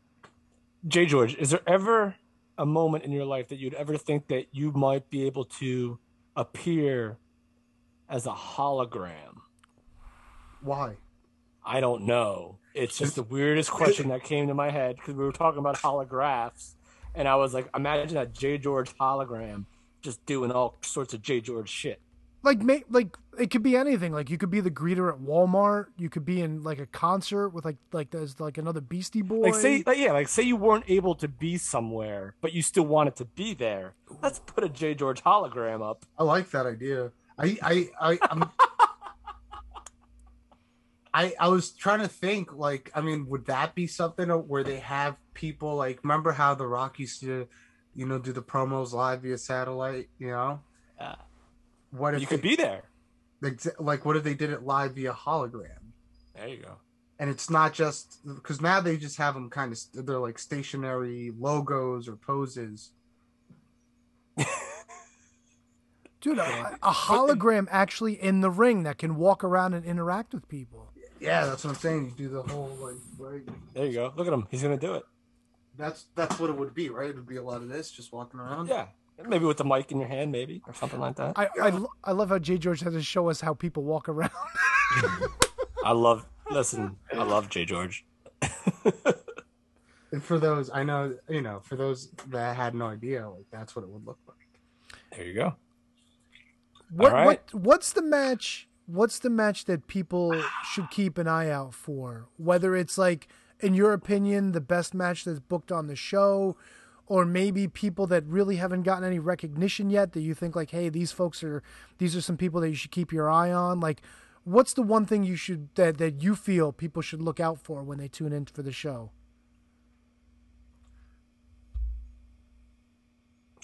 TJ Crawford versus Azrael. That was, I think I put, I don't know if I put that on the poster. I was meaning to, but I do think that's like the match where I don't want to call it a sleeper hit, but I think, you know, given all the other matches, I think that's going to be the one that people are going to Yeah. enjoy the most, to be honest with you. And you would have thought I'd be like, oh, it's going to be my match. I just, and Azrael's been around forever, and I think T.J. Crawford is super establishing himself as a person where he shouldn't be considered a sleeper anymore, but he might still be considered a sleeper. He's, I think he's that good, and that's just me. So I, we, we also have Smiley versus Sebastian Cage.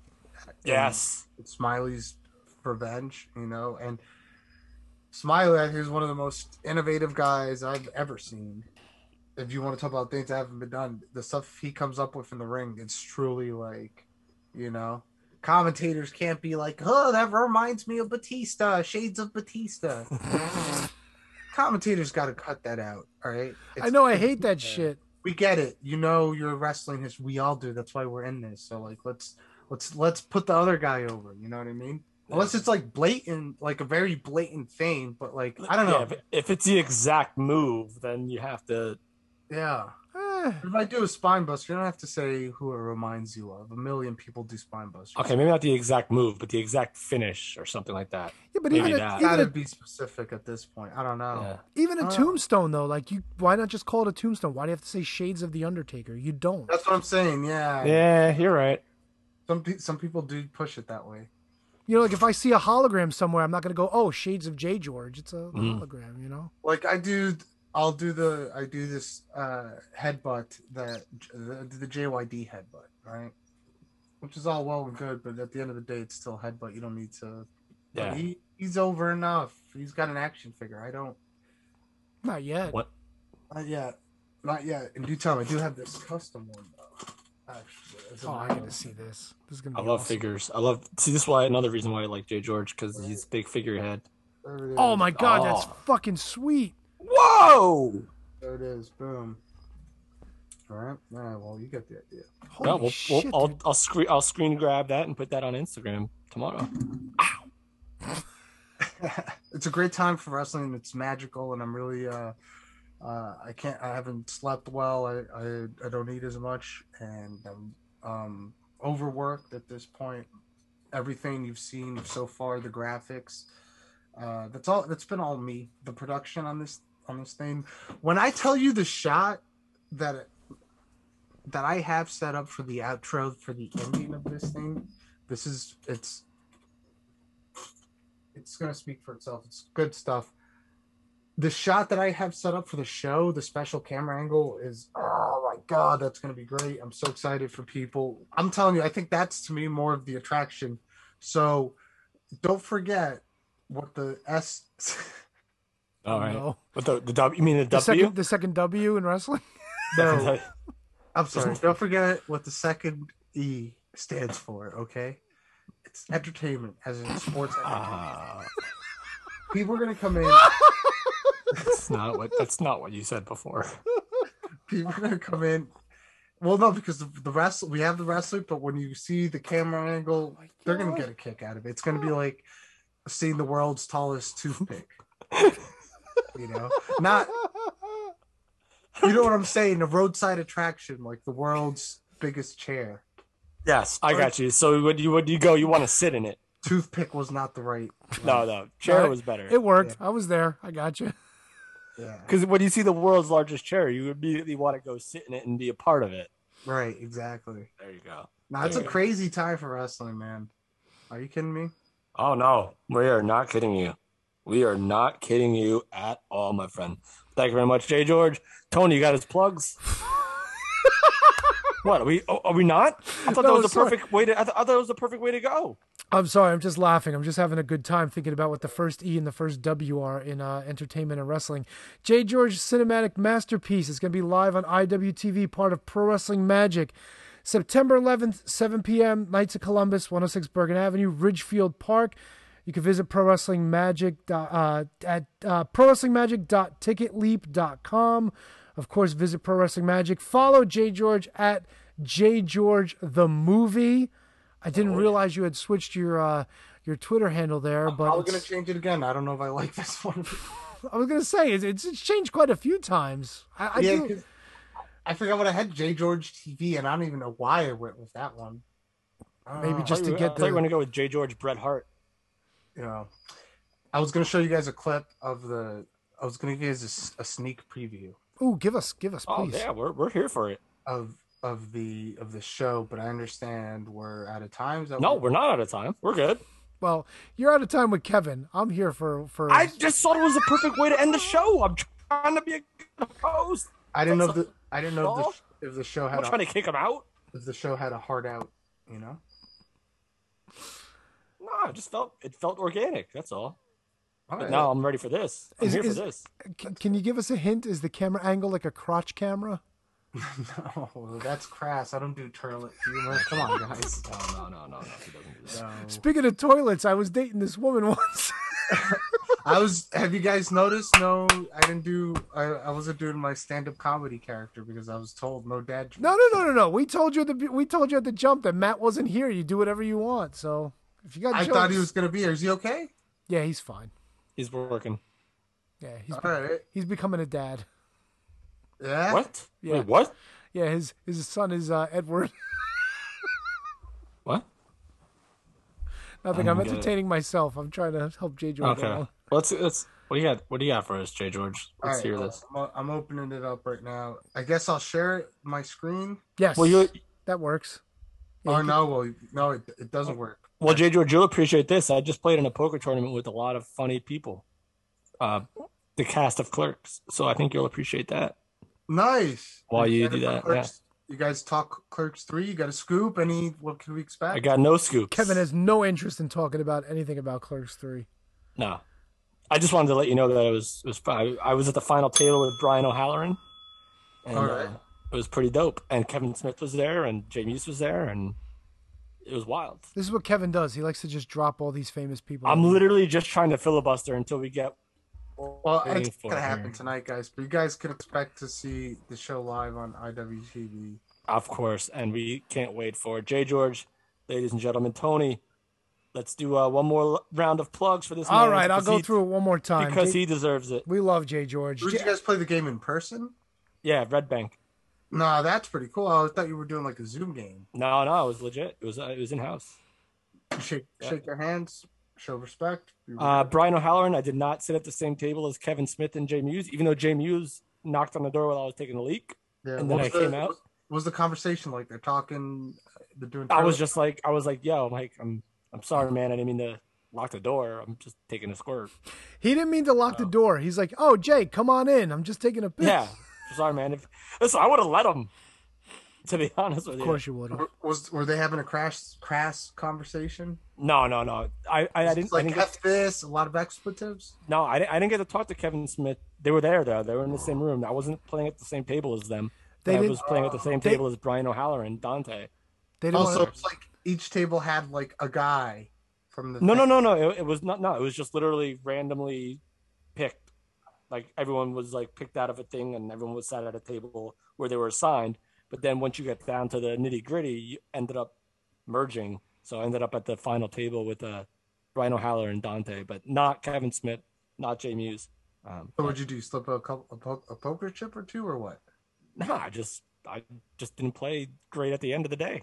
They Did didn't you have get- like Jay and Silent Bob poker chips. That would have been cool. Alright. Steal one. No, those. they had they had uh, markers for everybody though. They had little chips, individual chips for everyone that had their face and their name on it. Ooh. Did you get like a swag bag? I got a, a little participation trophy, which I actually forgot. But Jesus, ah, this country. no, no, it's, it's a terrible story. This is this is really not great. Everyone gets an award. Tony wanted to do two hours flat, and we're gonna go like three hours now. And No, I, I gotta mention, I gotta mention before we go off to the American Murder Society taking on MSP. MSP is another tag team that doesn't get enough credit. American Society is just, just like carnage. It's chaos. It's torment. It's hatred. It's putrid. It's violent. And then I, oh my god, the show's gonna be crazy, you guys. I can't believe it. It sounds Jay like it. On on a date, it's gonna be a day people will never ever forget. Yep, it's it's pro wrestling uh, magic. Jay George's cinematic masterpiece live on IWTV, uh, September 11th, 7 p.m. Knights of Columbus, 106 Bergen Avenue, Ridgefield Park. You can get your tickets at prowrestlingmagic.ticketleap.com. You get two shows for the price of one because the doors are opening at five and they're uh, doing some stream matches that they're going to air later on in October. Uh, but Jay George's cinematic masterpiece starts at 7. That's what you're there for. The Pro Wrestling Magic World Championship. Erica Lee defends against Killian Murphy with Big Dust. Dark Arts champion Darius Carter against Everett Cross. The Junior Heavyweight Championship four way Saeed Al versus defends against Donovan and Manny, Manny Rodriguez and Alec Price. The Pro Wrestling Magic Women's Championship, Jordan Blade versus Lady Frost. The four way, Jay George himself will be involved with MV Young, Tony Depp, and Ace Romero. Smiley versus Sebastian Cage. Your Mystical Mayhem match where you can win by pinfall, submission, countout, or disqualification. TJ Crawford versus Azrael. And the American Murder Society versus MSP. Jay George, you know you have an open invitation. Just hit us up next time Matt forgets to send you the credentials and be happy to send them over earlier to you. Thank you guys so much for having me. It was always a pleasure, man. And Matt's a good dude. And I wish him the best of luck, and I wish uh, you guys the best of luck going forward. And We wish you the best of luck. Have a great show on Saturday. We'll be tuning in, and uh, I'm real curious to see that camera angle. Back. Get a kick out of that thing, man. I'm telling you, it's good. No, that's that's definitely even if you guys just come check out the camera angle, like That's awesome, man. nice. It's going to be cool. Thanks again, Jay George. Be well. Good luck with everything, and get some sleep. Jay George, everyone. I didn't mean to laugh when you were trying to wrap up. I don't know what happened. I, I just I literally just so- thought it was an organic way to close close it like, out. Tony, what you got for plugs? No, no, I didn't say made- what you got. for whatever it was, it really I said, made me did you have his? Like, I felt like it was a, a better way to pass it to you as opposed to me doing it and maybe missing something. No, you're right. There was no reason for me to laugh. I don't know why. I just, I just, it just struck me as really funny. And like I, I had it, like I had it up. I have the Gmail open right now. I could read it. I just didn't have his Twitter handle because you said it changed like six times. Oh, it always changes. It used to be Thunderheart. It used to be uh, Unpredictable J. George. It, it changed all over the place. It, it just felt like an organic time to to let the show breathe a little bit. So and let him go, and so you and me can be the two man army that we were destined to be. Yeah, man.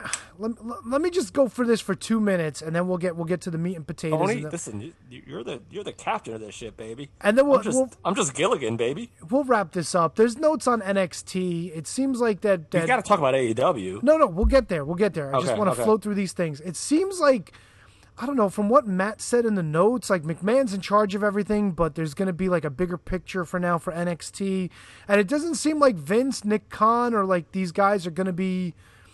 I don't know. It, it Well, just, the, the initial rumor was that it was going to be a Vince and Bruce thing. but it's not. Like they're going to be involved, but they're not going to be day to day or something like that. I think it's more like big right. picture for them. Whatever, it doesn't matter. I don't really, honestly, Tony. I could, really yeah, I don't really care. Well, look, it, it's going to change over next week, so if we will tune in, we'll try to figure that out. That's Yeah. not really pressing. Um, let me see. Death Before Dishonor. I think that's coming this weekend, so we should talk about that because I think we're doing picks for that. Yeah, Uh, we, I think we're doing picks for that, and I think actually Kate the Great is actually going down for that. I, I believe, and maybe Matt too. Don't know. Awesome. I'm not sure, but here. So it's going to be in Philadelphia at the 2300 Arena. That's Sunday night.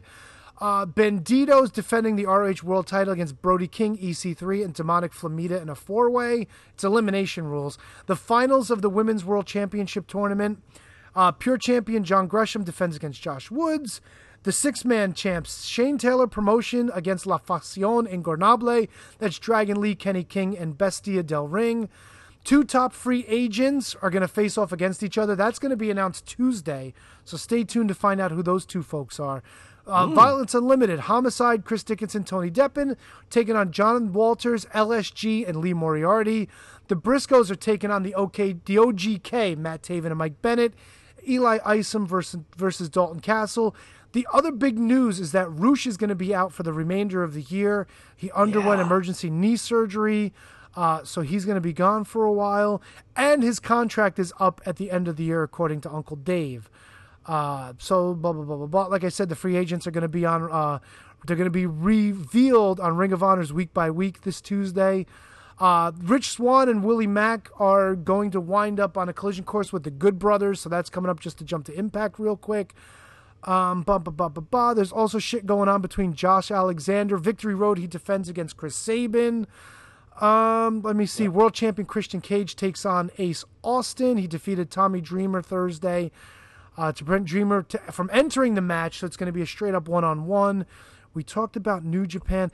Kev, I think that's really all that I really want to touch on, unless there was something else from. Impact from has been Impact has been no, it's just it, it, Impact is completely like in a span of like two weeks. It's because I don't have access, and it, since they took it off Twitch, it's like it's completely like I know it, it really threw off all your shit. I know it you really threw a monkey wrench into it. I, I try to like do it later. Like I try to do the tweeting later, and it's just like it's not the same energy as it is live, and it's just very, very hard to commit to.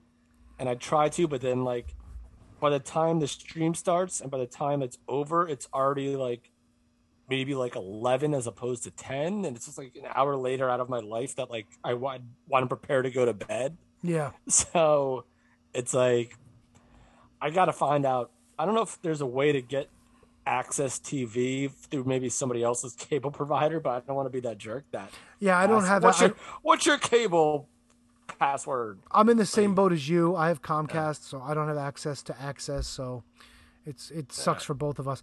Uh, good news: uh, Don West, following his story, um, he was suffering from a brain lymphoma. His cancer Yeah. is in remission. He finished Big his uh, 13 tre- uh, treatments of chemo. Good news for him. That's pretty awesome. So Great news. he's uh, matter of fact, wow, he he does sports radio in Washington. That's pretty cool. I had no idea. Good for him. Braun Strowman signed for his first match post WWE. He's going to be taking on EC3 in a, apparently EC3's web series, Free the Narrative. So, hooray, Braun Strowman's getting back in the ring. Jon Moxley and Sami Callihan are going to be teaming up to take on Davey Richards and Eddie Edwards, the Wolves, in October for Pro Wrestling Revolver. That's big because Moxley and Callahan get back together, but I think this is the first time that the Wolves have been together since 2017. Yeah, unless they may have, unless they've already done like an indie date. I don't think they have. So this is 100% like a big match, and I can't remember off the top of my head Moxley's and Callihan's uh, tag team name. Are they? Are they Death Machine? No, they were the Switchblades. The Switchblades, yeah. So, so that's that, dude. That's a main event. Like anywhere, and Davey Richards getting back in the game. I'm so happy about that. Yeah, it's going to be cool, man. It's going to be really cool. Uh, real quick note Hard Times 2 is set for the NWA Saturday, December 4th. Uh, we don't know the status of Nick Aldis's career. He's going to make an announcement this uh, Tuesday on NWA Power. There was some good stuff that happened on Power this week to continue Um, I think Skye Blue was on there. Um, oh God, oh Chelsea Green wrestled um, Paige, uh, Kenzie Paige. Kenzie Paige. Kenzie Paige with a big upset win, and of course, um, Chelsea Green couldn't accept the the win, so she started going nuts again. So we're seeing uh, we're seeing whatever what was what's her character called the hot mess. the hot mess, dude. Hearing Tim Storm say she's becoming a hot mess was really really like strange and surreal. Until Velvet Sky had to repeat it right after he said it, because Velvet Sky, of course, is the greatest be all and end all of commentary. Nah, Vel- uh, in pro wrestling. with all, with all, I have all the respect in the world for Velvet Sky, but not on commentary. commentary is not her bag. I don't understand. Kevin, I think that's everything else that we covered. And this, and let's be honest, that hot mess was Chelsea Green's bread and butter, and she'll make. she'll Dude, that entire that. Laurel Van Ness storyline with Braxton Sutter, greatest thing to me in Impact history. I love that whole storyline. It was so good. Really good. Really good stuff. But Kevin, just last night, I can't believe we're waiting until the end of the show for this. This is incredible. Well, I mean, it just it just kind of worked out that way. I mean, Matt's got right. other news and notes about about AEW, but who gives a shit? It's all about one thing and one thing only. Last night, all out. It oh, was my god. it was probably the best pay per view. And again, I'm not gonna pretend like I know every pay per view that happened this year, like verbatim, but this was the most entertaining show that I've seen. This might be my new Royal Rumble 1992. Okay, now in fairness, you went back and watched the whole thing. I watched everything. Okay, the two things I watched because I really had no time to catch up on Well, anything. listen, we're adults. I watched the CM Punk Darby Allin match. I had to find out how good it was going to be. And I watched the Big Show QT Marshall match after because it was only three minutes. So I squeezed that in. So I got Which the. you, you knew that that was going to be the place of that match. of you course, knew it. had to be. Like, and look, yeah. it was easy for me because, like I said, it was three minutes. I, I'm going to watch the rest of the show during this week, so I will not be missing out. But I will tell you this much: uh, the Darby Allin match, and this is this is the great thing about all the people they've brought in, because now they've got a lot more experienced people to work with the up and coming guys that know how to slow things down. Darby Allin got to do all of his great stuff, and he looks like a maniac doing it, and that's what Darby does best, and he's great at it, and it makes sense in a match. But to have CM Punk just control the tempo, and you could see at points where he was actually, you know, you could see him talking to him, but the way he slowed it down and then gave Darby those spurts, just incredible. An incredible match. and and and this is this is what you kind of see what and i don't think all right so here's the thing everyone considers darby allin the daredevil the this that the whatever but never in his life has he been incapable of having a match like this Yes. so he was always like that's what people I, again i'm not trying to like cast shade or anything but people don't understand about pro wrestling just because you're characterized in this way doesn't mean that's all you can do Yeah. like Darby Allin is a pro he's trained as a pro wrestler. Yeah. Like, that's what he is. So there's no way that you can't doubt that he could have this this kind of match. And and CM Punk was was as good as you could possibly want And for one someone who's been and one out thing for seven years. one thing I really liked, like typically you've seen Darby Allin just just booked as like always come from behind. And in this match, the way Punk started with him, Punk gave him a lot. Like he was actually like Darby was actually outsmarting Punk. And, and, and I think Punk knew that. Like I think Punk knew that that's what he had to do to make this match work. It was it was just so good from top to bottom. Even even like when Darby throws himself out of the ring and then the dive from the top to the outside, and then when he went for the coffin drop and Punk just sat up. Just was like Oh, and, and Darby li- literally landed right next to him, and it was right, so here's good. the, here's the here's the only thing. If I'm going to nitpick, okay, I like That makes- nitpicking.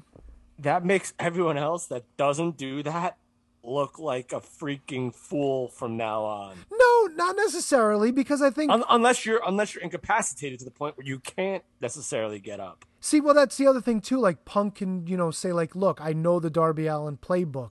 I was ready for this. I knew this was Everyone, going to know, come. but everyone knows the Darby Allin playbook. Yeah, but Punk could also play it like, I did the research. I knew how to. I knew how to take the beating and come away from it. You know what I'm saying? Like, there's Yeah, ways you so can work. yeah, that. I mean, it, listen, playing possum is, has existed in wrestling forever. So it's not the first time someone's played possum for something, and this is just another move that someone that CM Punk just happened to play possum for. So I'm totally cool with it. I think it was a great optic.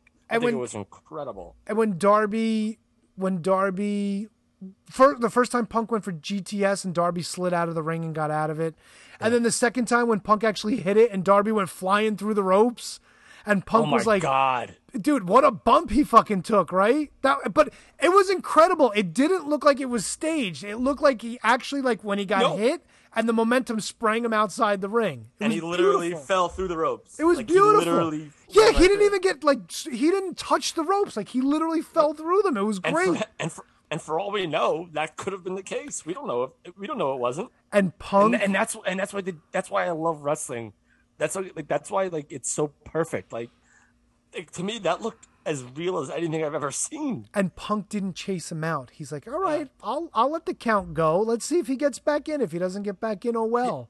And he started. He started though. He started to try to to convince a referee not to count, but then was like, the referee said, "No, I have to." Yeah. And then he's Punk was like, "All right." all right, do it. Count it up. God. But excellent match. If, if the rest of the show, which I've been reading, dictates the way that match was, I'm sure top to bottom. I'll I- tell you. I'll tell you what I thought the the match of the night was, and uh, it was to me it was 100 percent Britt Baker, Kris Statlander. Really? Yeah, 100 percent. That was the match of the night to me. I mean, MJF Jericho told the hell of a story, and it was it was totally different than you know the the Bucks Luchas, but Kris Statlander and and Britt Baker was such. And again, I'm not here to you know, I don't have I have no knowledge of how wrestling works, but um, it, to me that was the most entertaining match to the point where it was on the card. So whatever you put on after it had to follow that. And I know I, I believe Moxley and Kojima was on before that, and I believe that the opening match was what's the opening? What was the first match of the card? It was uh It was the best friends Hardy Party shit, wasn't it? well no that was the pre-show. The opening match was God. Why am I drawing a blank? Um, Was it it was, the- oh, it was the it was Miro and Eddie Kingston, which was a, a tremendous match, which I loved. Listen, the first hour flew by like a rocket ship. Like the first hour and a half was just like an incredible, intense pace of action that was just incredible. But to me, and I loved the Bucks match. I loved everything else after it. But to me, the match of the night. It took three. It took three. I think. Britt Baker moves to her her finish to to to put Kris out before she ended up making her tap or pass out or whatever it was or no she pinned her I believe um but it was just that was the match of the night to me like I remember saying it then I remember saying it like literally after it happened that was the best wrestling match I've seen in a long time the the Paul White QT Marshall match. It was a typical Big Show match, it was a lot of match and it was it was a lot of fun. Just watching QT get get fucking chopped to shit. Um, Nick Comoroto trying to get involved, and he fucking ate a punch, and Aaron Solo trying to get involved, and Big Show just kind of fucking just picks him up and yeets him into the ring. Fucking, you know what? For the three minutes it was, I was okay with it. I actually was like okay with it. well there, there's a reason why that like there's a reason why that match was put there Of course, it's the let up. because you can't go from uh, what it was Punk and Darby, and you can't go to Kenny Omega in your main. All right, Tony, let me ask you this: Uh-huh. Are you surprised that the Punk match didn't close the show? No, And do you re- and do you respect the fact that they stuck with their world title as being the the, the last match? Well, Kevin, I think if there was any doubt as to whether or not that was going to happen, it's the stuff that happened after the title match that yeah, true. necessitated In that match going yeah. on last. Yeah. It had to. It absolutely Yeah, and- had to. So before we get into that, what's your any other highlights of the show that you want to touch on? And look, if you want real in-depth coverage of the pay-per-view, please check out the Mark Order podcast on Wednesday at about 10:15 because they're going to have super duper duper in-depth stuff. They always go crazy in depth because it's an AEW show and that's what they do. But if you had any highlights that you want to mention, you want to, you know, just inform me or the people, anything Yeah, else stick out to you? I 100% do. And I think a lot of it has to do with the roster that they've built. And a lot of it has to do with, like I said, from the opening contest. Oh, Ruby Soho There you go. coming in. And just literally, here's one another nitpick, but I just don't think people know about it. But like the name of the song by Rancid is Ruby Soho. So people calling her Ruby, eh, they're putting the wrong emphasis on the wrong syllable. Kills me. She's Ruby Soho. Like that's the Rancid song. Like, Yeah. and I, again, I'm not blaming Jr. I'm not blaming Justin Roberts for maybe not knowing who Rancid is, but like, come on, Ruby Soho. No, it's Ruby Soho. Like that's the song, and it was that was an incredible moment. And I'll tell you this, Tony. The Adam Cole surprise, and we'll get to it. I know I'm jumping ahead That's all right. but I was wondering when they're gonna have literally when he came out, I was wondering are they ever gonna have a massive heel debut? I know Malachi Black came in not too long ago, but like on this stage, are they ever gonna have someone come in and not be a babyface debut and big star? And then Adam Cole did it, and I was through the roof And I'd, over it. I'll tell you this much too. Like you can tell, like Malachi Black, people were happy to see him, but people were fucking creaming their jeans when Adam Cole came out, dude. Yeah, I, I think people would have probably had the same reaction if it was Malachi Black. Like, because, because again, this is a completely different audience in WWE's. They, they, they share, of course, they do share, but I think Malachi Black, he had a great reaction when he showed up too. So sure, but like, I think in the grand scheme of things, when you're talking about Adam Cole, baby, Yeah. like people love that shit. dude, I've watched it like I've watched it a million times over, and I get chills every time. Like, Take- lights taking nothing away from- Nothing away from Tommy End. Great talent, people love him, but that fucking Adam Cole, baby. And I do like that after. All right, after that, the beatdown, and then dun dun dun dun, dun, dun and then they went to that. Dude, I'm so glad that they at least used that to bring him in. You know, even if it was just a little smidge at the beginning. But come on, dude, fucking Daniel Bryan. dude it was perfect. And this is kind of what I- think i've said this a bunch where like if you're gonna bring all these people in you have to do two at one time. Like remember when i said kind of like you do daniel bryan and cm punk at the same time? They did adam cole and daniel bryan at the same time which uh, listen the, the crowd reacted huge to adam cole. If they left with that I think it would have been okay. Okay, so that's no- my- They just made it so much better, and now you have Christian still there. The loot, like I'm sure so glad that uh that uh, Marco Stunt stood on the outside of the ring. I'm sure that's going to make Matt very happy. Are you there? Are you frozen? Oh, I think I lost I was Kevin. thinking about that, Oh, okay, there you are. You're back. and, and I felt kind of bad for Marco. I didn't. Fuck. I was him frozen for a second. Yeah, a little bit. Do you think they could have split But- this no, but- up? Do you think they could have split these debuts up? Maybe let Daniel Bryan come No. in. Okay. That was the No, only that was the only was thing I was wondering about. Okay. No, look, it was a great moment for sure. 100%. And I'm I just- think that, like I said, like I, I was a proponent of having CM Punk and Daniel Bryan debut at the same time. And even if you watch, did you watch the the media scrum after with Tony Khan? No, but I heard that Daniel Bryan talked a lot about his relationship with Vince and that stuff. But but the, one of the first questions they asked CM Punk was, "Do you feel like this was similar to um, Hogan, Hall, and Nash?" Yes, I was yes. Okay, I read this.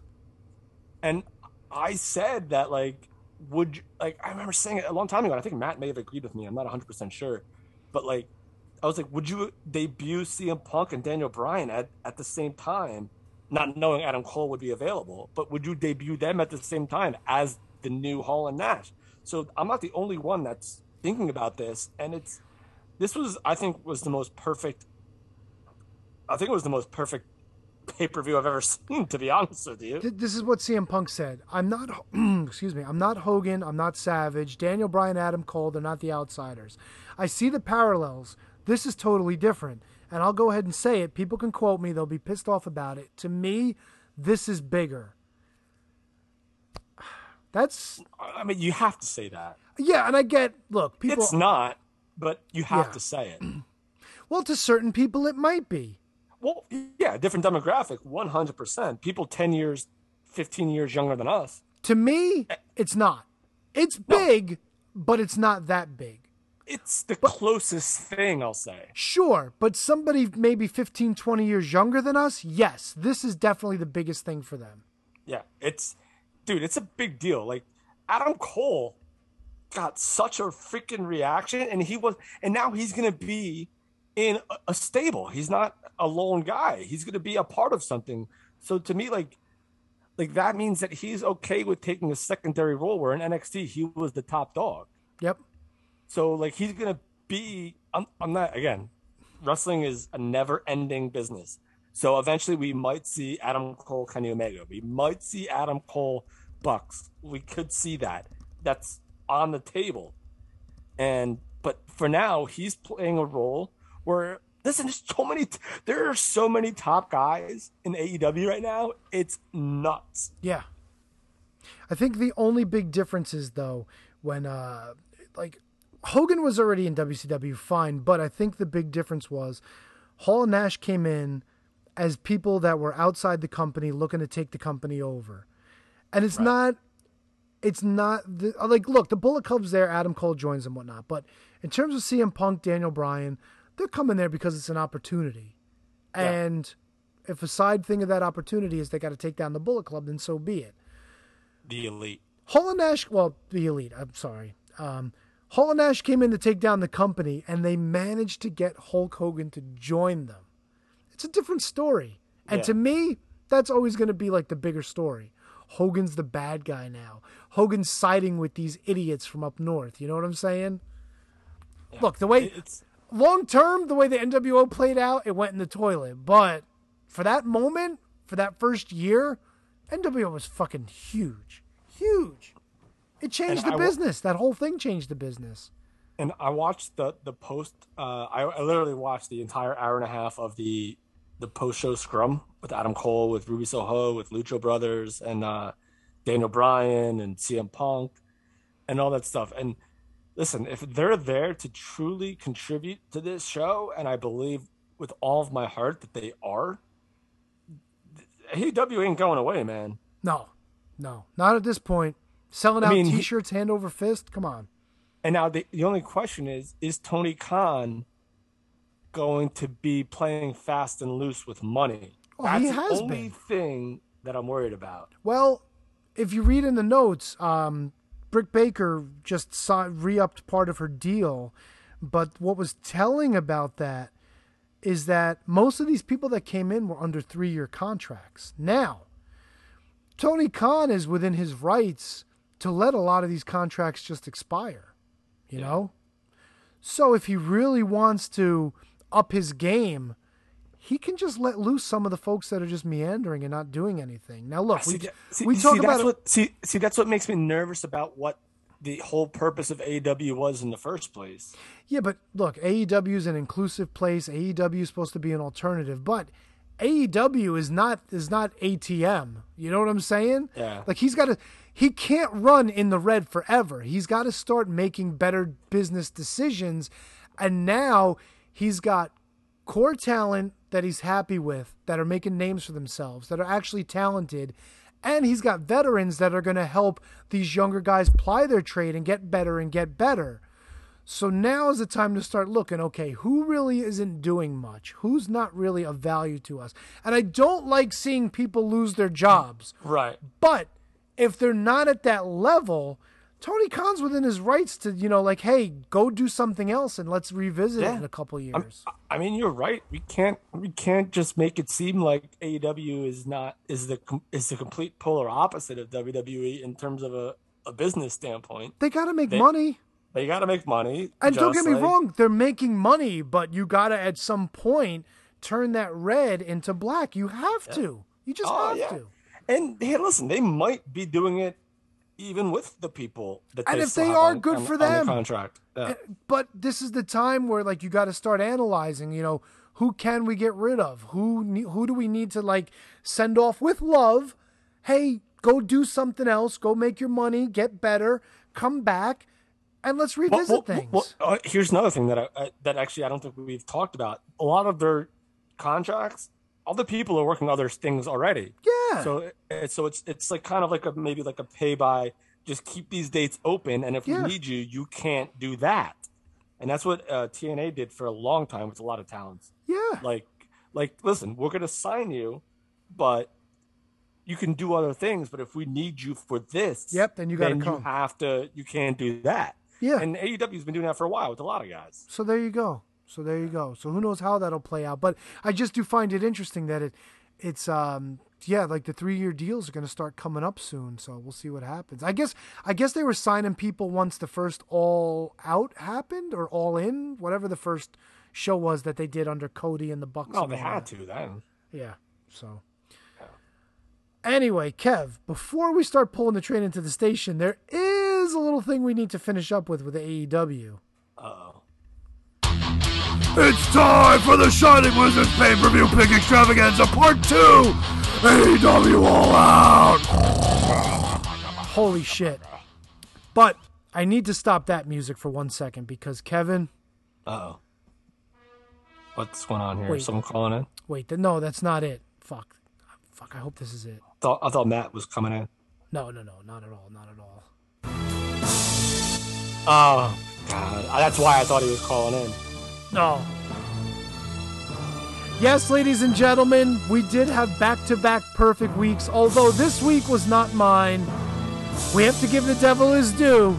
He's not the devil. I mean, It's a, it's a phrase. Work with he's cl- he's close. He's he's pretty satanic. He's he's like an underling. He's like Beelzebub. Isn't Beelzebub? And he'll tell you, he'll tell you himself that he is. He's no longer handsome, and he's the devil incarnate. But he is perfect. He went a perfect 10 and 0. 10, Kevin! For this week's AEW That's impre- That's impressive. 10 is impressive. And, and it's doubly impressive because he managed to pick the winner of the Casino Battle Royal for the ladies. He picked Yeah. Ruby Soho. Which, look, AEW has not been known for their surprise entrance in the Casino Battle Royals. You know what I'm saying? Let alone like these entrants actually coming in and winning the damn thing. and winning it. Normally they come in, maybe have a strong appearance and lose. Although I think he did say Adam Cole. No, no Adam Cole. Jesus. Ah. The cowboy, Adam Page, was the the wild card in the first one. But was Adam Cole a secret entrant? You know what I'm saying? he just happened to the be Joe- the wild card. Yeah. But anyway. Ugh. So yeah, listen, you gotta get you gotta give him his props, man. He nailed ten. It's hard to nail ten freaking matches. Oh, it is. It is. But Kevin, all right. So let's let's get into the entire thing. So Oh, boy. Matt Matt went ten and zero for for AEW's All Out. I finished pretty respectable at eight and two, and Kevin, you also finished pretty respectable. You were seven and three. That's right. The matches we all got correct. We all picked the best friends and Jurassic Express over the Hardy Party. Uh, Miro defeating Eddie Kingston. Moxley defeating, Ko- defeating Kojima. Uh, Dr. Britt Baker defeating Butlander. Uh, CM Punk beating Whoa, whoa, Darby whoa, Allin. there. Put some respect on that name. Hey, listen, if Johnny fucking what's his nuts, Johnny Big Arms can call her Butlander, I can call her Butlander. Who's Johnny Big Arms? Johnny fucking Silver. Oh, okay. Uh, CM Punk defeated Darby Allin. Paul White defeated QT Marshall. Kenny Omega defeated Christian. The ones where we got tied up. Um, Kevin, you picked MJF. Matt and I both picked Chris Jericho. That's right. Uh, Matt picked the Lucha Brothers. You and I picked the Young Bucks. I was kind of surprised at that, but what it a is great what it pick is. by Matt. No, it was. And the great, but this I think is a better pick. Matt took Ruby Soho. I took Thunder Rosa, who finished second, and you picked the returning Anna Jay. Yeah. So, I mean, it is what it is. That match is always a toss up anyway. It's kind of like a throwaway. If you get lucky and pick the winner, Matt just had the foresight to pick Ruby Soho, and it paid off. He's done that. he's done that for years in the Royal Rumble, though. Like I think he picked Ronda Rousey back in January, and it just didn't work out for him. So I mean, a lot of logic in each one of our picks for the Casino Battle Royale. Yes. Um, Thunder Rosa has the history with Britt. You know, Ruby, the the anticipation of Ruby Soho coming in, and and Anna Jay came back, and I thought they were going to try to maybe put a little engine behind her. and I mean, my thought it process was what it was. My thought process was if Thunder Rosa wins, we already know that Britt Baker can beat Thunder Rosa, and she'd be a worthy next step for Thunder Rosa for her defense. But look, Ruby Soho is not a bad call at all. I mean, I didn't go that way, but good for Matt for doing that. Well, I know that then when they fight on pay per view, I know I'm still picking Britt Baker to win that match. Oh yeah, hundred percent, hundred percent. So Kevin, I know I shit on the idea earlier, but here are the official standings as they are for oh, September sixth, 2021. I stand in the lead at 137, 52 and 1. You are six matches back, 131, 58 and 1.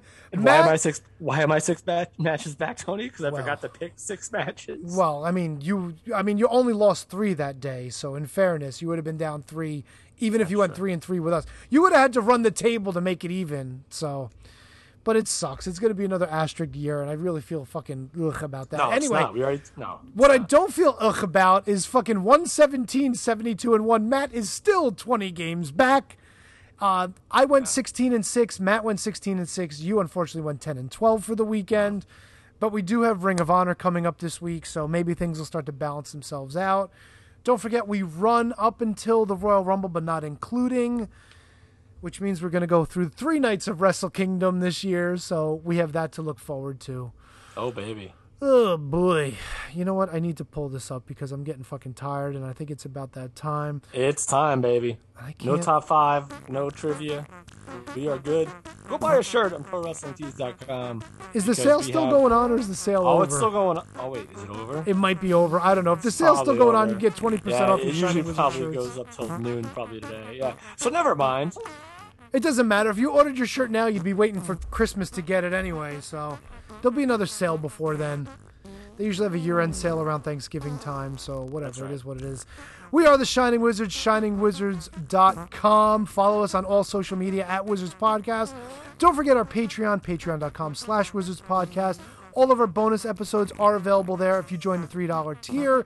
Don't forget to like, subscribe, give us five stars on whatever podcasting platform you listen to. Make sure you check us out on YouTube. Join us on our Discord. The link is on our Twitter page.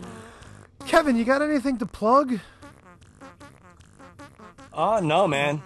Comedy's a little light right now, but I'm sure it'll pick up in uh, in the fall. So we're good.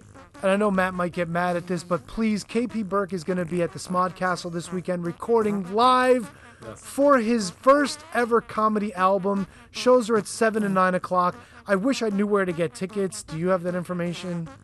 Uh, let's find out right now. Um, I don't think I don't think he's. I think you actually have to just go and go. I think. Oh, I don't. I didn't know. I don't know what the deal is. Anyway, check out Smod I'll Castle. post it. We'll, fi- we'll figure it out. Kevin will put it up on the social media. Check it out. I know we break KP's balls. I know Matt likes to go back and forth with him, but definitely support him. He is a funny fucking dude. Go check him out. And uh, I think that's pretty much it. I'm not going to say the line I usually say because Matt's not here, and I know it won't cheese him off. But Kevin, Two Man Army, another great fucking show in the books. Loved it, man. Thank you to Jay George. Thank you to everyone that's listening on Facebook and, and watching on Facebook and listening everywhere else. Rantam Radio, Rantam Radio and all that good stuff. So Yes. thank you guys. And uh, Kevin and I will say what we always say when we talk. See ya! Peace.